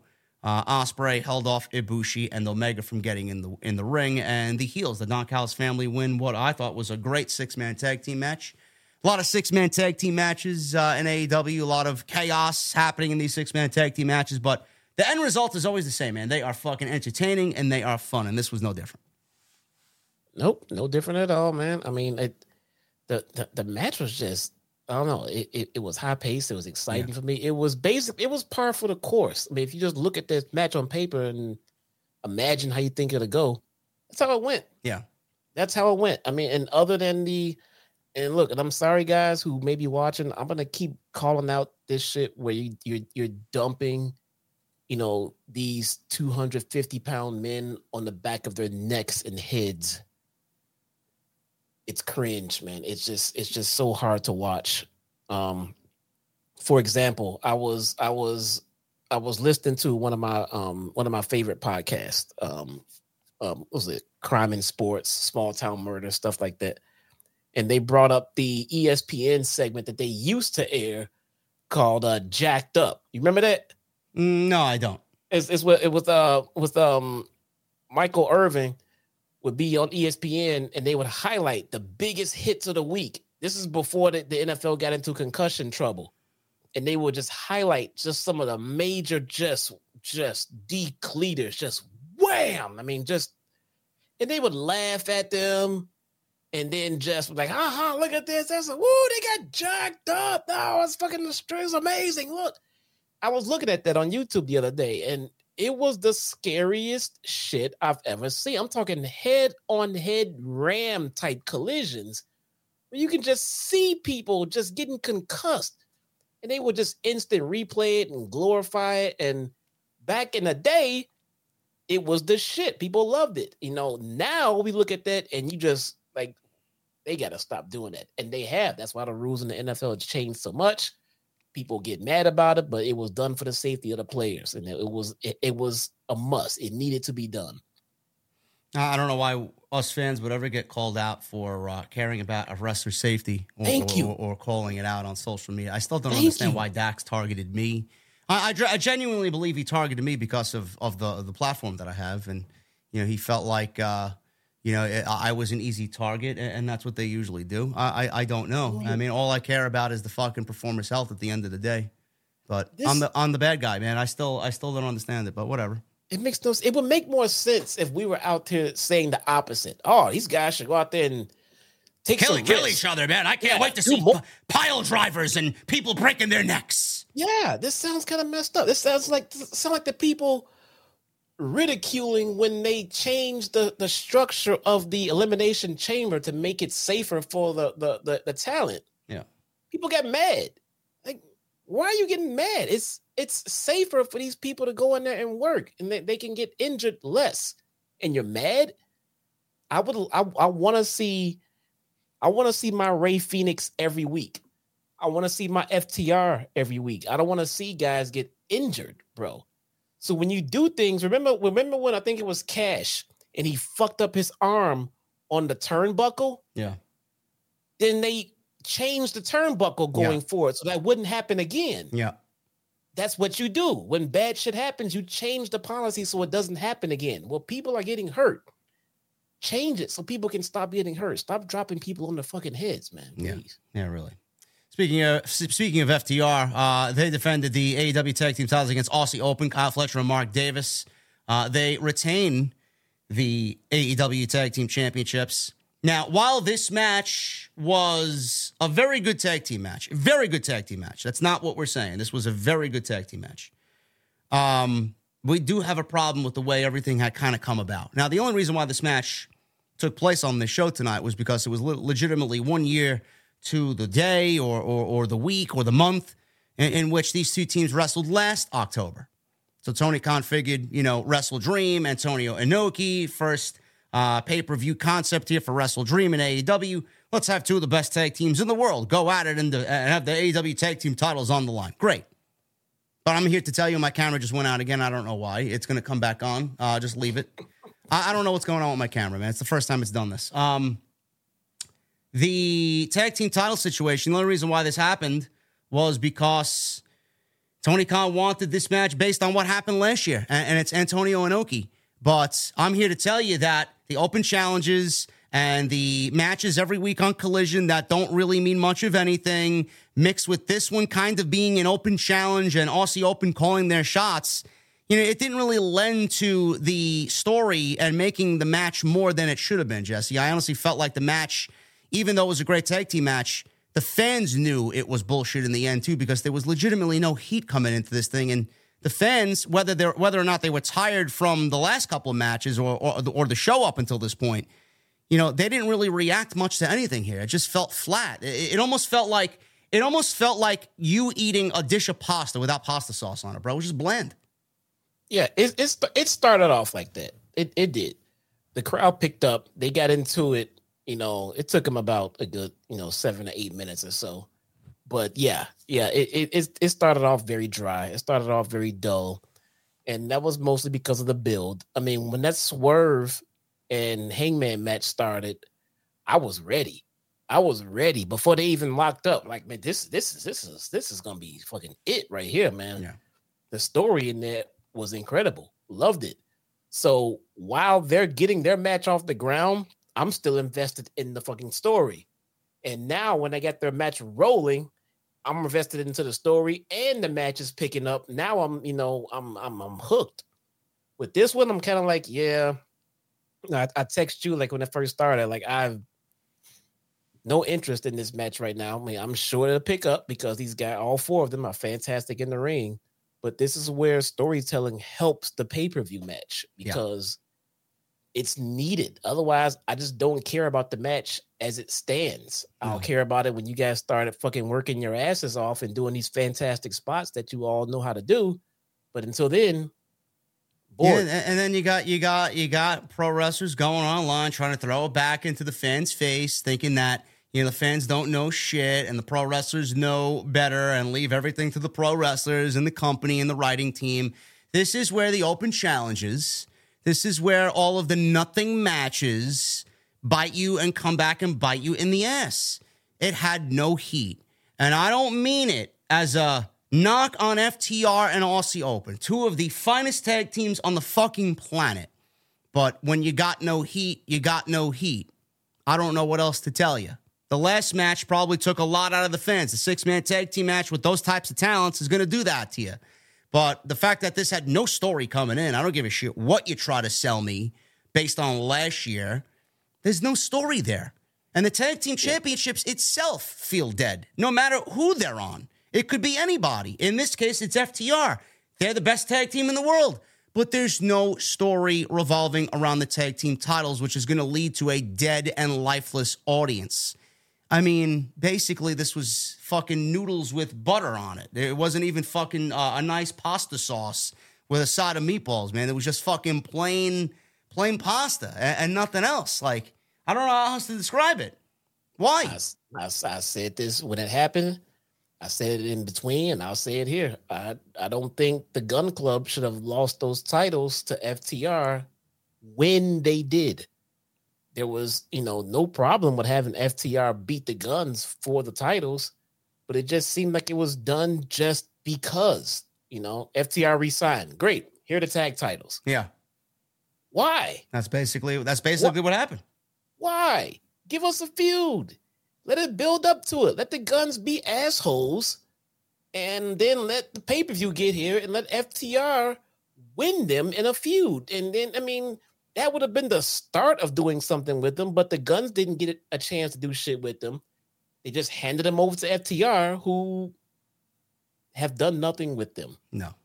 No, they did and, not and, need and, those titles right there. No, and AEW has not really aided in that creatively at all. I mean, everybody is in the midst of an open challenge.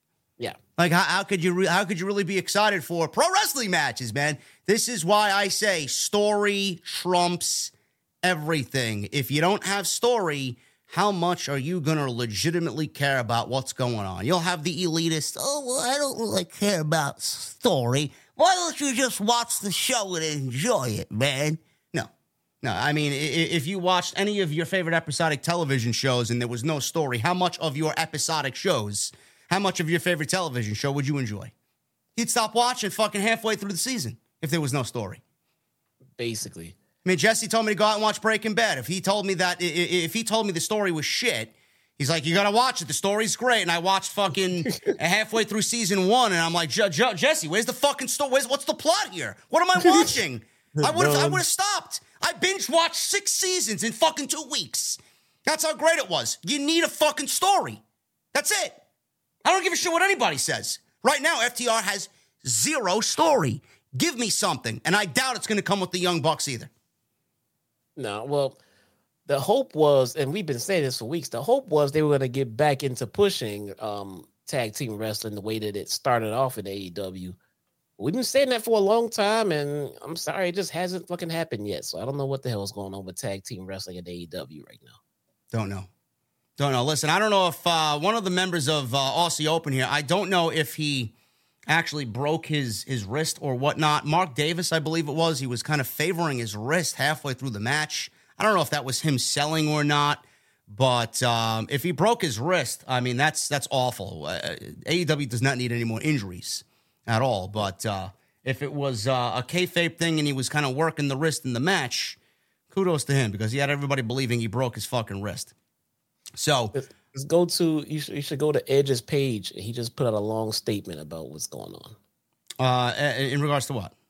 Him leaving WWE on Instagram, on on Twitter. No, on Twitter. Okay, I'll read that. Uh, we can read that during uh, the super chat segment before we get to the super chats. But uh, we got a couple of matches here, and then we'll get into the super chats. Uh, so yeah, I don't know if Mark Davis actually broke his wrist or not, but you know, kudos to him if it was if it was just kayfabe. Uh, Fletcher and Davis wanted a powerplex, but Wheeler and Harwood fought off and hit one of their own. Uh, Wheeler tried for a cover, but Fletcher dove onto Harwood and uh, basically broke up that cover. Davis was clutching his left wrist, and he and Fletcher uh, hit a double lariat on Wheeler, and Harwood made the save. Fletcher and Davis managed to hit a shatter, shatter machine, uh, but again, Harwood broke things up as Cash was about to eat the pin there. Wheeler was about to suffer a spike pile driver on the apron, but Harwood cut it off, and it was Davis who was dropped instead. Uh, in the corner, Fletcher ate a super shatter machine off the top, and FTR retained the championship and will wrestle the Young Bucks, I presume, at full gear in Los Angeles. Good match. No heat. No heat. No heat. Give me some heat. No heat. FTR uh, FTR won. They should have won. Next match. Yeah. You know, Yeah. it was good. Basically. It was good. Main event Christian Cage defending the TNT Championship. Two out of three falls against hometown favorite Darby Allin, Whose arm is in a sling right now. whose arm is in a sling. I can't I can't imagine why his arm is in a sling. I mean, holy fucking shit. I mean, and they replayed it three or four different times from fucking four different angles. They replayed it. My God, dude. I mean, is Darby Darby's not even human? Like he doesn't give a shit. I mean, he's going to be retired by fucking uh, age thirty three. Really? sometimes sometimes these performers are like cage fighters, man. And if you just let them do whatever they want to do, they'll kill themselves trying to accomplish their goal because that's what that's what they they they want to perform. They want to execute. They want to accomplish their goal. And but then sometimes it's the manager's job to pull them back and keep them in line. Yeah.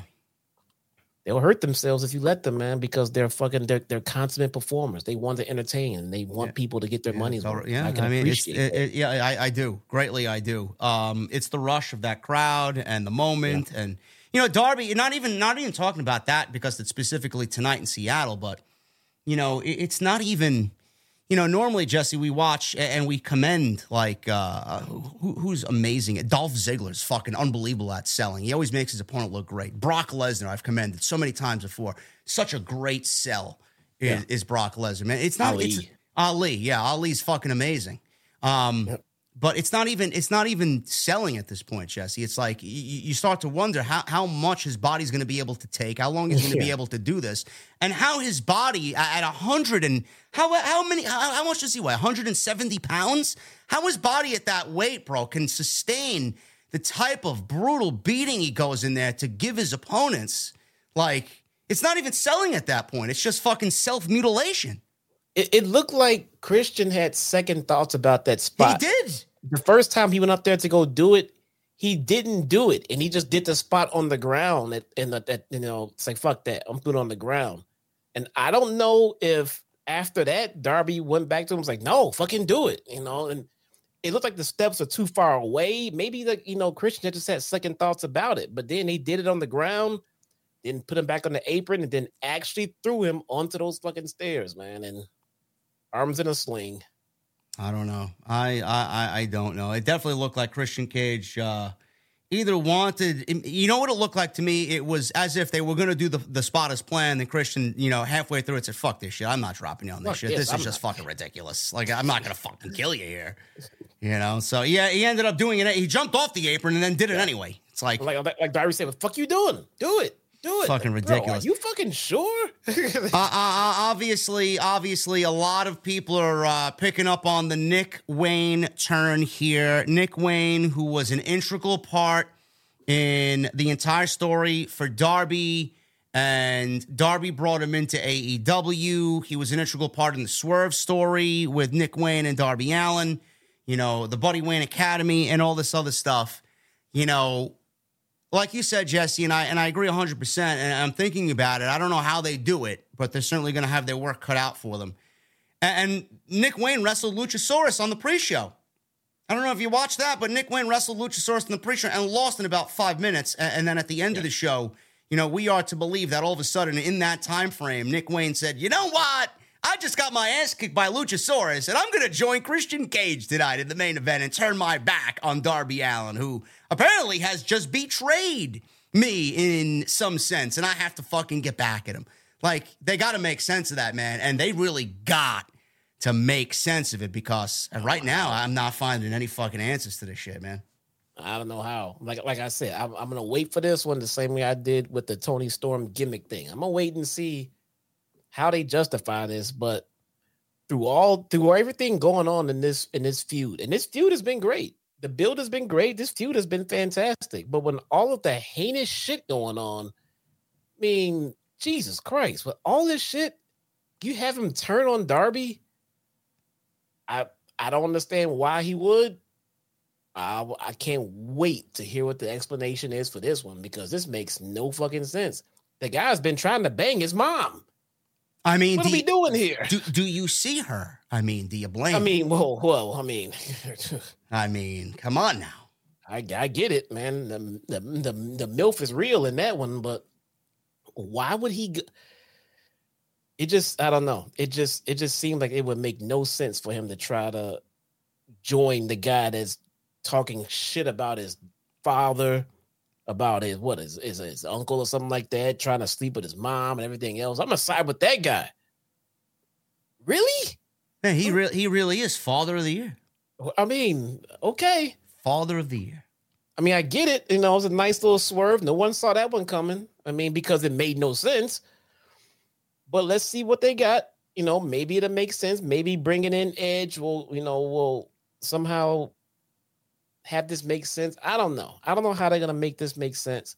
I don't care. Whatever. The main event that they picked for this show was fantastic. The bill was fantastic. The match was fantastic. The end of the show was fantastic. There was no missed points in this feud and this main event match. This match was incredible. The, the two out of three falls. This match was easily one of the best, and I mean one of the best main events that AEW has ever put on, and I and that spans Dynamite, Collision, and all their pay per views in all five years. Absolutely incredible. The I think Christian Cage over delivered, over delivered since being signed to AEW. What was his What was his catchphrase when he first joined? Outworked everyone. Now, now, now, now it's worked everyone. uh, yeah, outwork everyone. now, now, now, it's worked everyone. Man, worked he, everyone. He, he's uh, he's his body of work right now, man, is some of the best in his entire career, and, and it's because of a fucking turtleneck and the fact that he makes fun of deceased fathers. This guy's a dick. I mean, it's just um, it's just unbelievable how this thing has caught on. You know, I didn't really take it to be much of anything, and it just took on a life of its own and he's doing some of, and he's still fucking good. He was always good in the ring, but he has been so good, so. In, in, the ring. This main event match was absolutely incredible. I kind of had a feeling of where we were going. A lot of people were like, "Oh, Edge is not joining AEW, man. That's, great. How many fucking, how many uh, opinions age like fucking sour milk tonight? good." Um, you know, I, I kind of had a feeling of where they were going when Nick Wayne turned and then Sting comes down and he gets beaten up and Luchasaurus is out there. And I'm like, all right, man, what's going on here? And Tony Khan's not going to allow Darby to get his ass beat and then they're going to go off the air. And then all of a sudden, we see a back of a human being. And, and I hear, because I'm a fucking alter bridge mark, I hear the opening of Cry of Achilles, the first song off of Fortress and it's just unbelievable, man. It, it, it's I knew what it was. I knew who it was. He comes down. We hear Metalingus, and it's like here we are, man. It, it's the tides are even now. It's three on three. Edge is there. A, Con-Chair-To was teased, and he he teased the heel turn immediately when he got in there, and he ended up fucking smashing Nick Wayne in the back. And, and all of a sudden, he's standing there with Sting in the ring and he's shaking Sting's hand in his debut on, on AEW television. I mean, you couldn't ask for anything better, man. The fucking crowd went crazy. Crowd loved every bit of it. It was one of the best debuts that AEW's ever done. You know, 50 years old at, at, at, Adam Copeland's age, people are like, oh, he's 50 years old.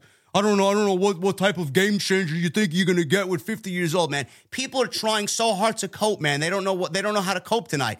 Tears are flowing down the AEW uh, uh, fans as far as, oh my God, we got one of the best ever, Hall of Famer. We love what he's done, you know, spanning all of his 20 plus years career, 25 years. And then you got the WWE fans who are now looking at Adam Copeland as a fucking turncoat and a bad guy. Now Like, he's a piece of shit. like how, how, how do you look at this man and think he's a bad guy? Uh, Right. turncoat. Bro, he, he, he wrestled in Toronto against Sheamus. He did everything he wanted to in WWE. There was nothing more for him to do. He wants to continue working. He's getting paid to do so to work lo- alongside his best friends. And now he's writing a new chapter in his storied career, man. How could you ever go against what this guy does? people are assholes, dude. They really, some people are really offended by the pure existence of AEW. Like It's- it makes them amazing. angry. Yeah. I don't know why. I don't know why. I don't know. I, I, I don't know. We we got one of the best to ever do it in the ring, and people are asking, "Oh, he's not going to make a difference at 50 years old." I mean, he's not even. He he he threw a fucking spear in a chair shot. Like, well, what what are you gauging off of a, a fucking 10 minute introduction? To uh, people Just- were people were complaining. Oh, you know. Oh, he brought Alter Bridge's theme back. He should be able to move on from WWE. He's the same guy he was then. like what? Was Cody the same guy when he went over to WWE? Exactly. Like, But well- that was okay. Oh well, we got Cody Rhodes coming over from AEW. He's the same guy that we're getting in WWE. Where are the complaints there?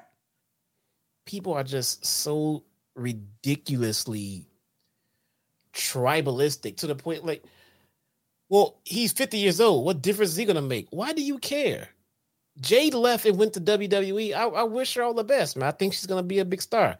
Edge leaves WWE, comes over to AEW. It's fantastic, man. Edge is a fucking goat. You know, it's to be great. Other people, no, now he sucks because he went over there. Now it's stupid. Why is he to go? Why do you care? Why do you care so much that you want to? None of them watch the product. None of them watch the product, and none of them will watch the product. I guarantee you, none of them even cared about Edge while the, while he was in WWE. Now all of a sudden, you care that he joined AEW and he got an AEW All Elite graphic by Tony Khan on Twitter. I mean, like, how, how could you complain? We're gonna get Edge versus Danielson. We're gonna get Edge versus Omega. We're gonna get Edge versus Christian. We're gonna get probably Edge and Christian versus FTR at some point. I mean, take my fucking money. Edge versus Adam Page. I mean, if there's one thing, and Jesse and I have documented this for almost the entire duration of this fucking podcast, since he's been on here on here with me as a co-host, if there's one thing that AEW has done right, it has been the usage of their legends. This is not going to be any different with Adam Copeland. I don't understand why you guys don't see this and have not seen it already. Edge is not going to be wrestling a full time schedule. He's going to be there when he wants, when Tony Khan needs him. He's not going to wrestle every week, and Tony Khan's going to take care of Edge. I don't understand what the hatred's for. Yeah, yeah. I, I, I don't get it. Edge is gonna come over here. He's gonna get to do Jon Moxley and Samoa Joe, he mentioned in the scrum apparently. He wants to wrestle Jon Moxley. Sign me up. Edge do versus. Claudio. Let's do it. Edge versus Eddie Kingston. Let's do it. They have a lot of interesting Edge versus to. MJF. Do it. Do gotta it. get to all of this shit. I don't know how long they have Adam for, but they gotta get him. They gotta get him through all of these fucking feuds, man. Before a, before he's ready to hang it up, or B, before he gets, suffers another major injury, man. yeah. This this was the, the the reaction was laughable. And the reaction in the arena was fucking everybody was over the moon excited about this shit when that music hit. Uh, the match itself was fucking amazing. This was easily the best match. And in my honest opinion, this was my favorite match. One of the best main events that AW's ever done. Uh, I did not expect this to be as good as it was, but it was a two out of three falls match. Um, we will pick up with the first fall, Jesse. Apparently, the turtleneck was a deterrent here from Christian Cage securing a 1-0 go-ahead lead in the two out of three falls match. Apparently, the turtleneck was his worst enemy as Darby uh, covered his face in the turtleneck and pinned him one, two, three, and stole the first pinfall because of the turtleneck and a flash jack- jackknife pin. Fucking turtleneck turned on Christian. Unbelievable. He was angry too. He was Yeah. very angry. I forgot it was a two out of three falls match. I was like, what the fuck? That's it? Oh shit, that's right. Never mind. Well, I mean, this was, I mean, you might as well add no DQ to that stipulation as well because at the end of this match, there wasn't a fucking ring that was recognizable in this match. I'm like, uh, I'm like, okay, the What ring is tore up. Clearly, this is a no DQ match, right? Nah, just two out of three falls. Okay. I guess How they they just do the traditional, you know, I mean, wrestling match, no DQ match, and then I don't know, whatever. I guess, fuck. I guess because they, they do it too much. But then they end up doing a regular match that should have regular stipulations and regular match rules, and then it ends up being a fucking uh, all out warfare. Yeah. Yeah, let's rip up the ring. No DQ. Like, what the fuck? Let's use the steel steps on the outside. No DQ. I don't know. I'm just listen. I'm not complaining. I love the match. It's just it's just a little silly, but this is what it is. Hey, Uh, the lights went out though, so I mean, at least they did find a big spot in the right spot to use a Yeah. lights going out spot. yeah. Cage regrouped after the first fall. He stared down uh, Nick Wayne's mother at ringside, who was looking mighty tasty to Christian Cage. I think he tried to even go kiss her at one point. I mean, Hey man, can you blame him? That's that's sexual assault. Don't keep doing that. You talking about? He would never do that, bro. Oh my god, man. Uh, anyway, um, got a cheap shot in on uh, Christian Cage, which allowed Allin to take control. She slapped him right in the face, standing uh, outside behind the barricade. Um, slow and methodical was Christian Cage working on Darby. Went for top rope splash. He missed. This allowed Darby to code red for a close two count. We got another pinfall attempt off of a cross body from Darby Allin. He was thrown to the outside, which allowed Christian to catch a breath. Then he launched Darby into the barricade. Cage slowly walked up to Nick's mother. He smiled at her, and uh, apparently uh, she threw a drink in his face at this time. So uh, she did not want any of Christian Cage. She threw a drink in his face. Allin Was flew it in. water or was it vodka? Uh, it looked like water. Oh, yeah. Allin flew in with a low uh, suicide dive and a coffin drop to the floor. And he hit another one in the ring with Cage getting his knees up. Cage then sent Darby flying off the apron with a little oomph off the apron into the commentary table. Cage goes over and repositions the ring steps for what was death of Darby Allin here. Uh, they fought on the apron, and apparently Cage suplexed Allin to the floor, body slamming him onto the steps, and finally a body slam off the apron onto the edge of the steps in one of the most violent spots of the entire year.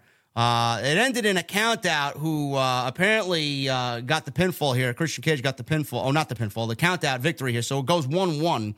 He should have rolled him in the in the ring and got the pinfall, but the match seemingly stopped here because uh, Bryce Remsburg, the referee, checked on Darby, and Cage, while he was told not to go over to Darby, started untying the canvas, pulling up the ring mat, and and revealing the wood underneath the canvas.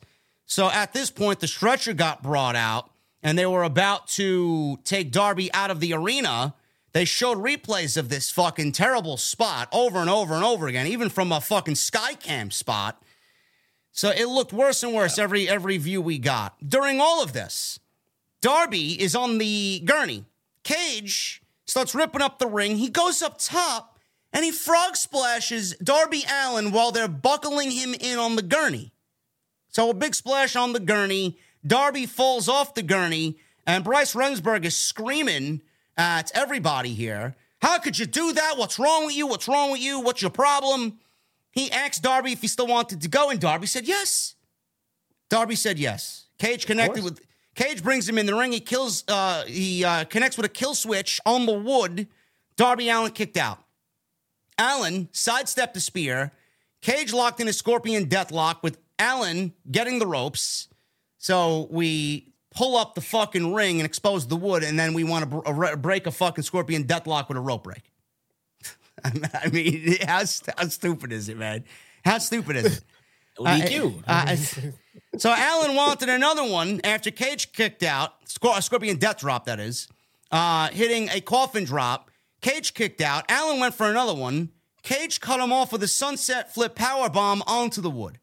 Cage wanted a spear. Allin sidestepped it. Cage got a low blow because Bryce was wiped out with the spear. Uh, and he grabbed the TNT title uh, as if he was trying to hide, uh, hitting with the TNT. I mean, at this point, we got stairs and we got tables and we got wood being exposed, but he wants to fucking, you know, sneak in a title shot over Darby's skull while Bryce is out. I mean, again, it's just kind of silly. So he takes the title, and Nick Wayne shows up.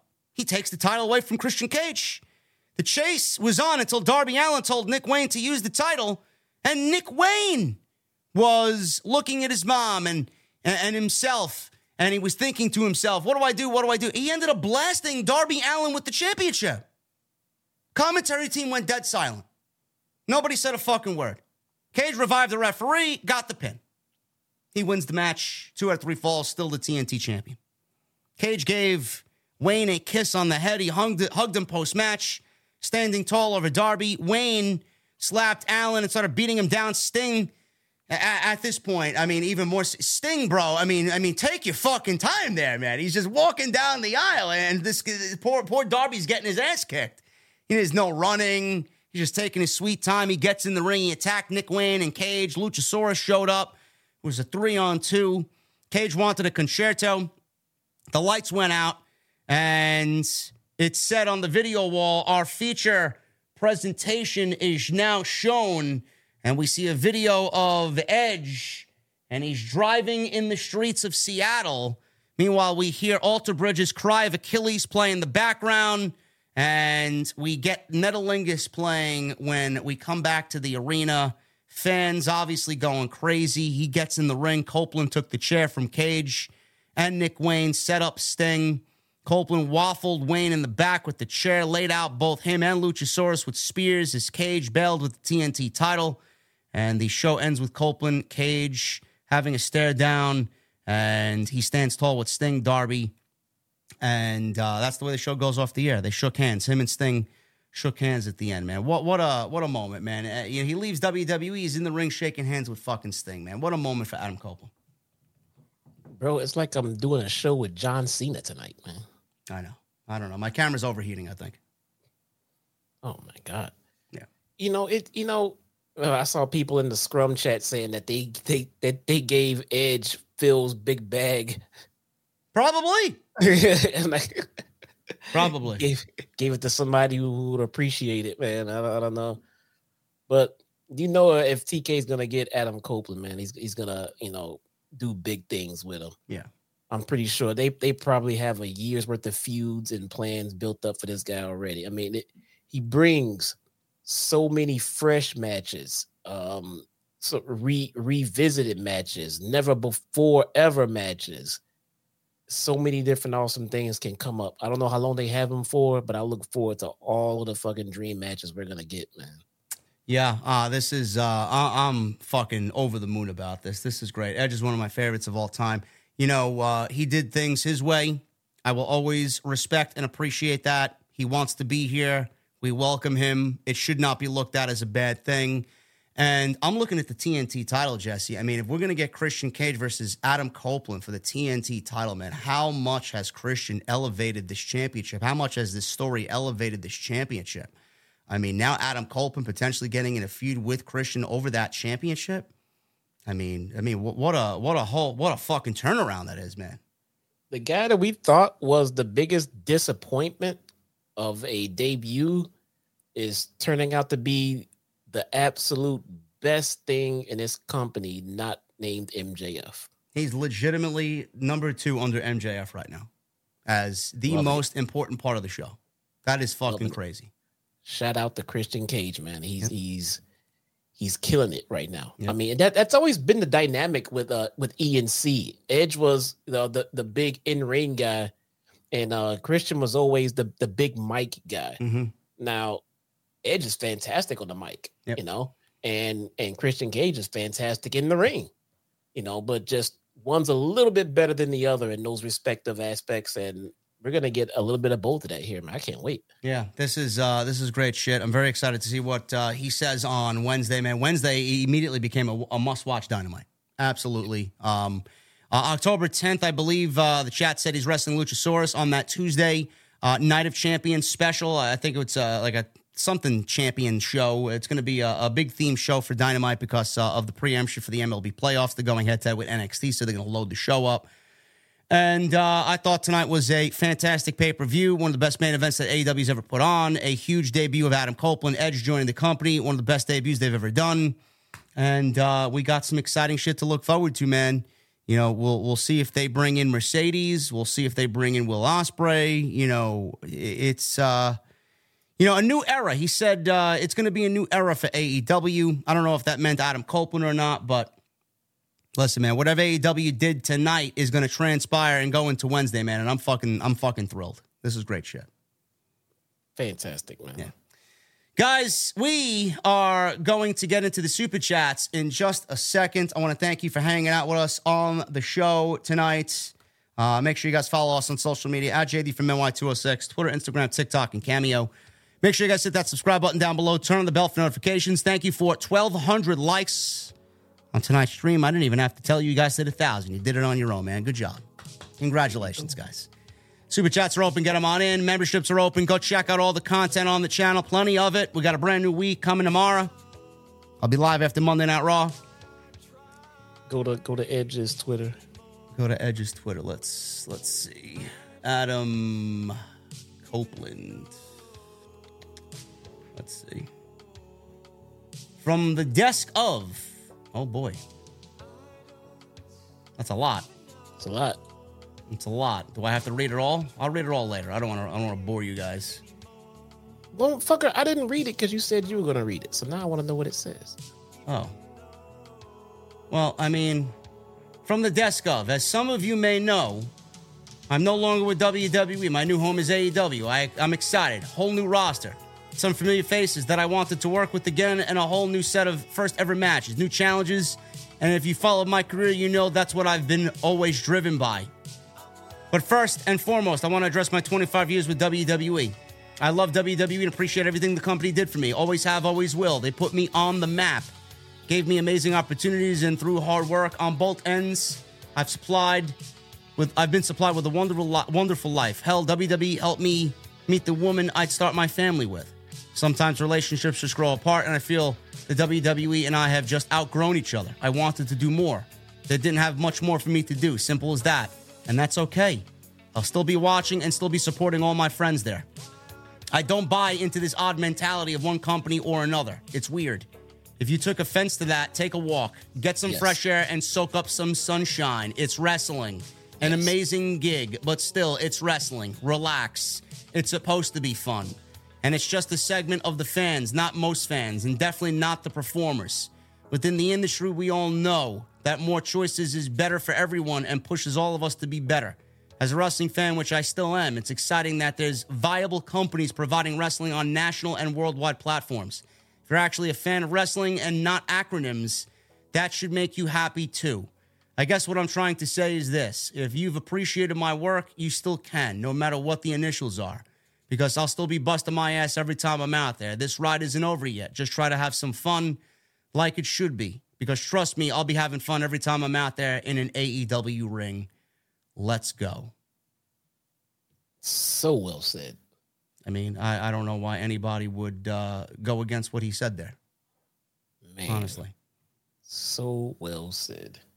And then the first comment on the thread Nope, I considered you retired in Toronto, Canada when you buried Sheamus and buried Finn Balor. Okay. Whatever, man. WWE creative buried Sheamus, you fucking idiot. Hexus in his thread. Give me a fucking break, man. Really? They are really butthurt about this. It is ridiculous.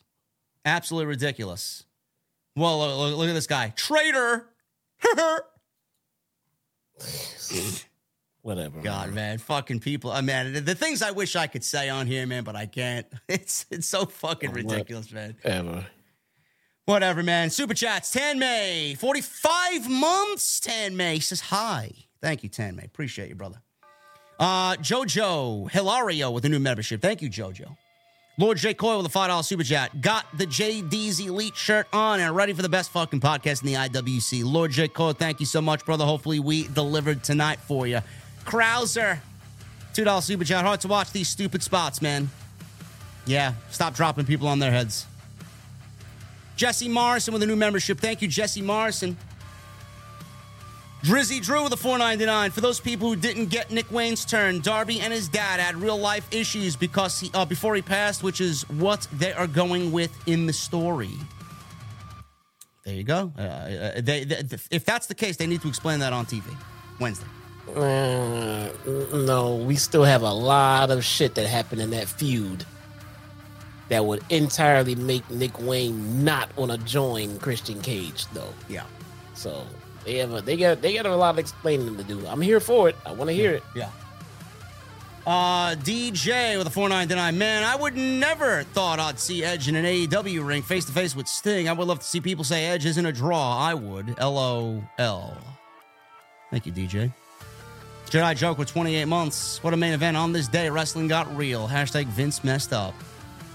And they didn't mess up. There's nothing for them. Nothing for them to give Edge. What, what do you What do you want him to do? He wanted new opportunities. You let him have new opportunities. AEW was a better fit for him. He made that decision for himself. You can't snide that.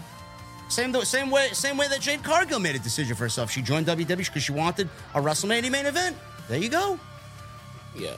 It might, even, it, it, might not even have been like a, a better fit for him.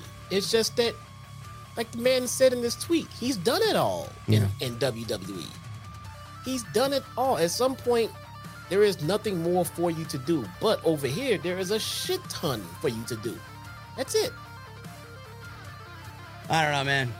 It's going to be fine. I promise you guys it's going to be fine. Script Keeper with 26 months. AJ, the awesome show tonight had me on the edge of my seat. I see what you did there, Script Keeper.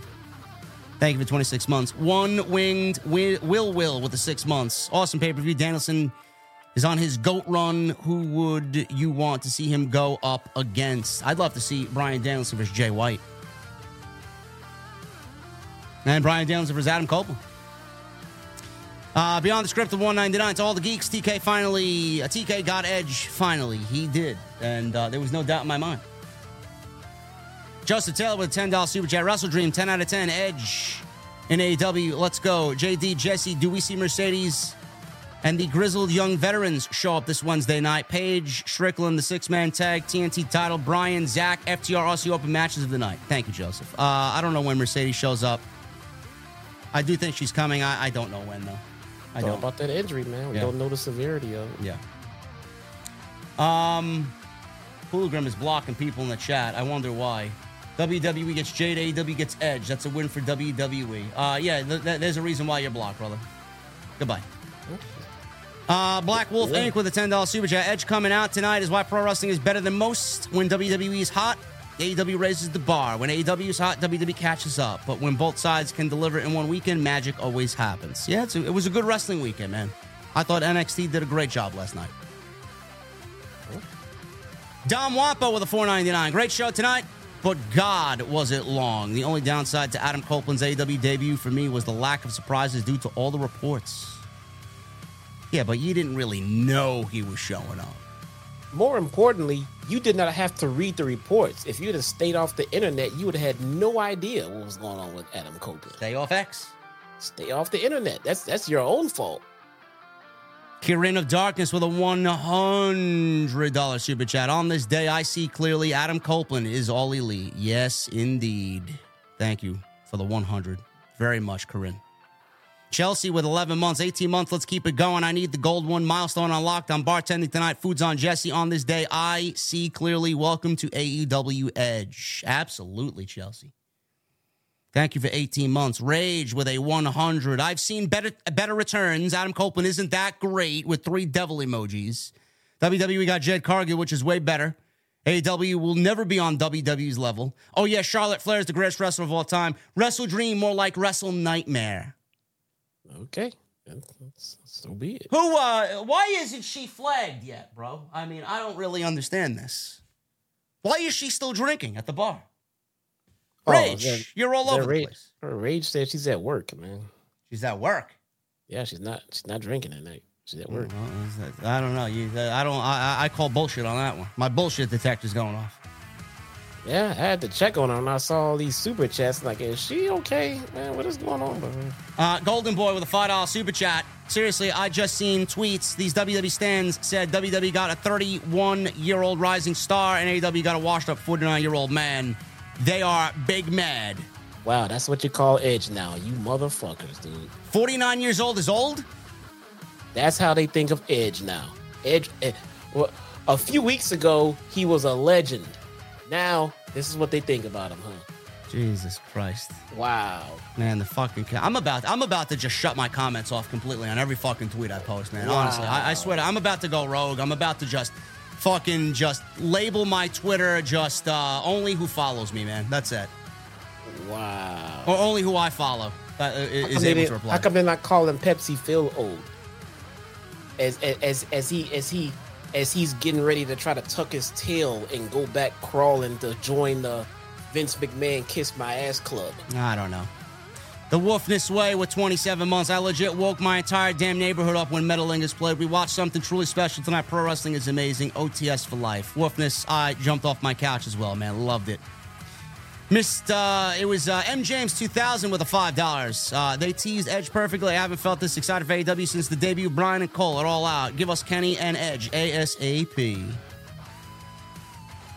Man of 1,005 holes with 25 months. Incredible show. Such bangers on this pay per view. Rated R. Superstars. All Elite. Glad to be a VIP on here. Keep killing a JD and OTS. Thank you, man of 1,005 holds. Emerald Lord with 18 months. Seeing Edge and Christian together in 2023 is wild. I'm so happy for both of them. OTS for life. And yes, Edge is uh, still great, and Christian's doing the best work of his life. AJ with five months. Yes, JD. Edge is all elite. Great show tonight, top to bottom. Michael Bellin with a two. Thank you, Michael. No message. Tyler with a 199 and a 199. WWE's probably going to fight back with CM Punk. Also, yesterday, my great grandma passed at the age of 104. Thoughts and prayers to your grandmother, Tyler. And I do believe Punk is going to be with WWE one way or another. You know, I think I just found out the best way that I would book Mercedes to debut in AEW. How? I would have her because I saw people complaining about how boring the scrum is and everything like that. I would have Kris Statlander at the next scrum. She was out. She was on tonight's scrum. I put her on another scrum and just have her talking about her win, and just out of the blue, have Mercedes come attack the holy hell out of her at the scrum, only at the scrum, not on the show, but at the scrum. Why? because it'll make the scrum a little bit more must watch because shit could go down like that. You never fucking know. We will see, man. I think Mercedes is going to end up coming in anyway. So we'll see. Uh, Shop AEW is broken at the moment, says M. James with a $2 super chat. Yeah, Edge released new merchandise, so I'm not surprised. KMG with $100 super chat. He says, Great, my show, my main gripe is far too many matches. I'm legit exhausted from so much wrestling, but we got Adam Copeland, which is amazing. Much love, JD and Jesse. KMG, thank you for the 100, brother. As always, we love having you here. Frank Morano with 10. I want Adam Copeland to just go out how he wants, not hate. Good for him, finishing a great career with the best with his best friends and being comfortable. Good for him. Frank Morano, you're talking sense and logic, man. I wish most of the community thought the same way you did. Basic with a 499. WWE is truly a part of the corporate machine, whereas AEW's direction could still be impacted by the fans. There is so much room for growth over at AEW. I agree. But uh, who knows if they still listen to us fans? Who knows? Uh, Bori, thank you for the 200, brother. He says, Rated R Superstar is going to be fun in AEW. Here's to 16 years of listening and being subscribed to you since the COD days. I remember what you did for me when I was trying to get the word out about my blood disorder. Stay blessed, brother. You, Jesse, and Drew are killing it. Bori, we love you, man. Hope you are well, man. Hope you are very well. Thank you so much, brother. Sarit Mohanty with a uh, super chat here. Is it 100% confirmed that CM Punk is coming to WWE to counter Edge going to AEW? No. I don't know why you would think it's confirmed, Sarit.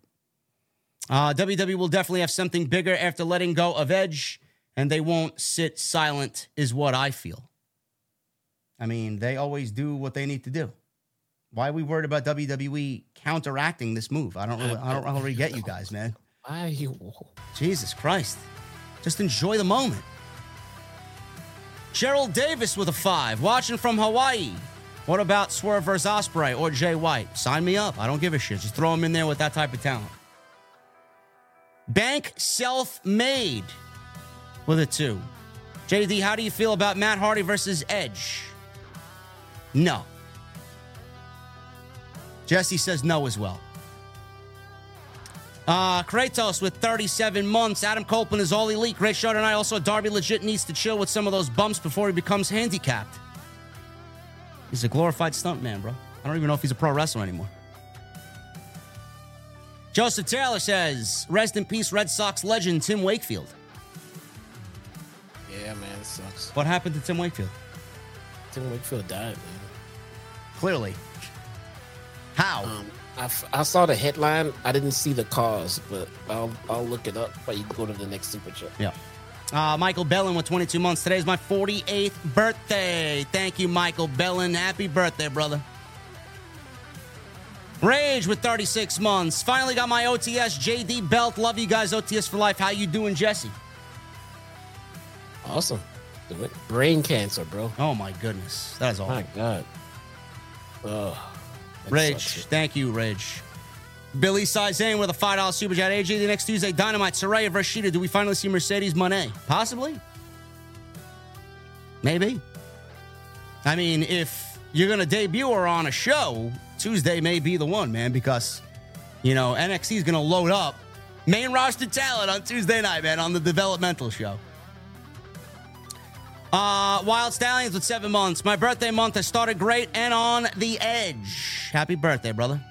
Not yet, but happy birthday, early birthday. Michael Bellin with a five. Hey, JD and Jesse, 22 month subscriber today. It's my 48th birthday. Happy birthday, Michael. The Jay Caleb Show with 12 months. Jericho and Omega put over Garcia, Swerve, and Julia during the media scrum. Danny Garcia, Swerve, and Julia. There you go. I mean, young talent, man. You love to see it. Ankle break with a five. Bryan and Zack Sabre Jr., Melo and Ilja, Becky and Tiffany, three banging matches this weekend with Edge being all elite as well. AEW and NXT put on two hell of a sh- put on two hell of a show this weekend. Um, don't forget uh, Swerve and uh, Hangman Page and Christian versus Darby. We got a lot of bangers this weekend.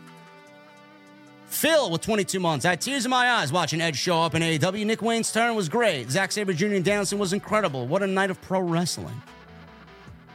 Indeed, Phil. Thank you, brother. Uh, Eddie Hazard with 9.99. I'm here for this Copeland versus Christian feud. I Had a group over to watch the pay per view. When I tell you, we were all screaming when Adam showed up. Couldn't even need a TV. Great acquisition by AEW. You want the casual fans? There you go, man. Gavin Deeth with a five. Put Wardlow and FTR with MJF first Bullet Club Gold while Adam Cole recovers, gives Wardlow and FTR something to do. I don't think that's the best use of Wardlow. We've been there. I don't think Wardlow's coming back to TV. Man. No. I think Wardlow's done. Something must have happened backstage between him and Uh, I don't know. Maybe, maybe he maybe he uh maybe he did something naughty. I don't know. It's just disagreements. You know, who knows? But there's no point in putting him back on TV. It will take eons to get the momentum back that he had, and done, man. Yeah. Uh, Golden Boy with a five. JD, every time your camera went out, I was waiting for House of Black to be standing behind you, and it did. Great work, as always. OTS for life. Thank you, Golden Boy. Yeah, my camera's over here. I gotta get out of here. Cisco with a two dollar super chat. Uh, AEW, please don't drop Edge on his head. I hope. I hope not. Uh, Twisted with a 20 months. 20 months just off this pay per view main event. Me and my seven friends got tickets to go see Dynamite in Montreal the 6th of December. Good job, JD and Jesse. Thank you, Twisted. That's fucking awesome. Raging Girl Gamer with another 100 bomb. Adam Copeland is old. Tony Khan needs to sign Goldberg, a real wrestler that doesn't injure people and is great to work with. Also, Fastlane is going to be way better than this show. Rage, I'm not even reading the rest of your uh, your uh, super chat. Bro, I was convinced she was like having a rough night. I had to check on. Uh, Ray, I don't know. I think Rage is uh, losing her fucking mind. I, I really do. I don't know. Thank you, Rage, for the uh, generosity, man. Get back to work and stop talking about Goldberg on my stream. Will Chisholm with a five. That's a great idea, but we know that Saraya wants the first match with Mercedes Moné. I believe the show will end up on Tuesday. Oh, she will show up on Title Tuesday. Yeah, Title Tuesday. That's what they're calling it. Hollywood Eric with the $10 super chat. To all those haters out there can bite the big one. Having Edge and AW is a steal of the year. Both companies made great deals in Jade and Edge. Shout out to the best tag team in the IWC, JD and Jesse. Thank you, Hollywood Eric. Zay the Legend with a 499. Christian Cage, second pay per view main event, then surprises after Mines. Well, put him in the main event every pay per view. He worked like it. He worked like the, he deserves to be in the main event every show. No, we still have an MJF here, bro. It's know. relax. I know. I know. I know. I know who's at the top. Uh, what these guys talking about, man? This this show was not about MJF because he wasn't defending his title, so there was an open spot for a main event, and I think this was a perfect slot in. Perfect. Uh, Dr. Evil Genius with a 499. Just watched a clip of Edge's music drop debut while watching your review. Got chills. Congrats to that, man. It was great, man. Alter Bridge is the perfect background soundtrack for Adam Copeland. There's no band better. Phil with a 999. It shouldn't matter what banner Edge falls under as long as he's having fun and can go out there on his own terms. Is that that's what matters most? Don't worry about what WWE does to counteract. Enjoy pro wrestling. Yes, Phil. And Joseph Taylor with a two. JD and Jesse. Fuck Bill Goldberg. I'm surprised Bill Goldberg hasn't showed up in AW yet. To be honest with you. you know what I'm surprised Nobody by? wants him. No. You know what? You know what? I'm surprised by the fact that we're still here. I'm getting the fuck out of here, man. I got I got to be up early. Right. Unbelievable. You're already up early. I know. Thank you guys for uh, a great post show, man. Jesse and I are getting out of here. Jesse will not be with me live on Wednesday. I will be flying solo, so hopefully you guys uh, tune in like you usually do on Wednesday. I'll be live tomorrow after Raw. I'll be live Tuesday after. Uh, or after nothing, I'm going live with Andrew Baydala on TNT. I'm sure we'll talk about this more. He's got a lot to say. And then Wednesday, I'll be live with uh, myself and not Jesse. So make sure you guys join me uh, for a brand new week of content, man. Going to be great. Uh, make sure you guys follow me on social media at JD from NY206, Twitter, Instagram, TikTok, and Cameo. Make sure you guys go follow Jesse as well at Chitown Smark. Make sure you go follow uh, us on social. Best way to keep up to date on everything. Go check out the content on the channel. Plenty of it. There's a ton of content over there, especially my second channel, man. We're unboxing Pokemon cards. My camera went out again, man. It's fucking camera, man. Goddamn fucking Sony camera can't stay uh, not heated, huh? Jesus Christ. Fuck's going on here, man? I gotta get out of here. Uh, guys, thank you so very much. I'm gonna leave you with the fine, melodious guitar tones of Andy James until Monday Night Raw. Enjoy yourself. Adam Copeland's in AEW, and the WWE fans can go kick fucking rocks for all I give a shit, man. I'll see you guys tomorrow.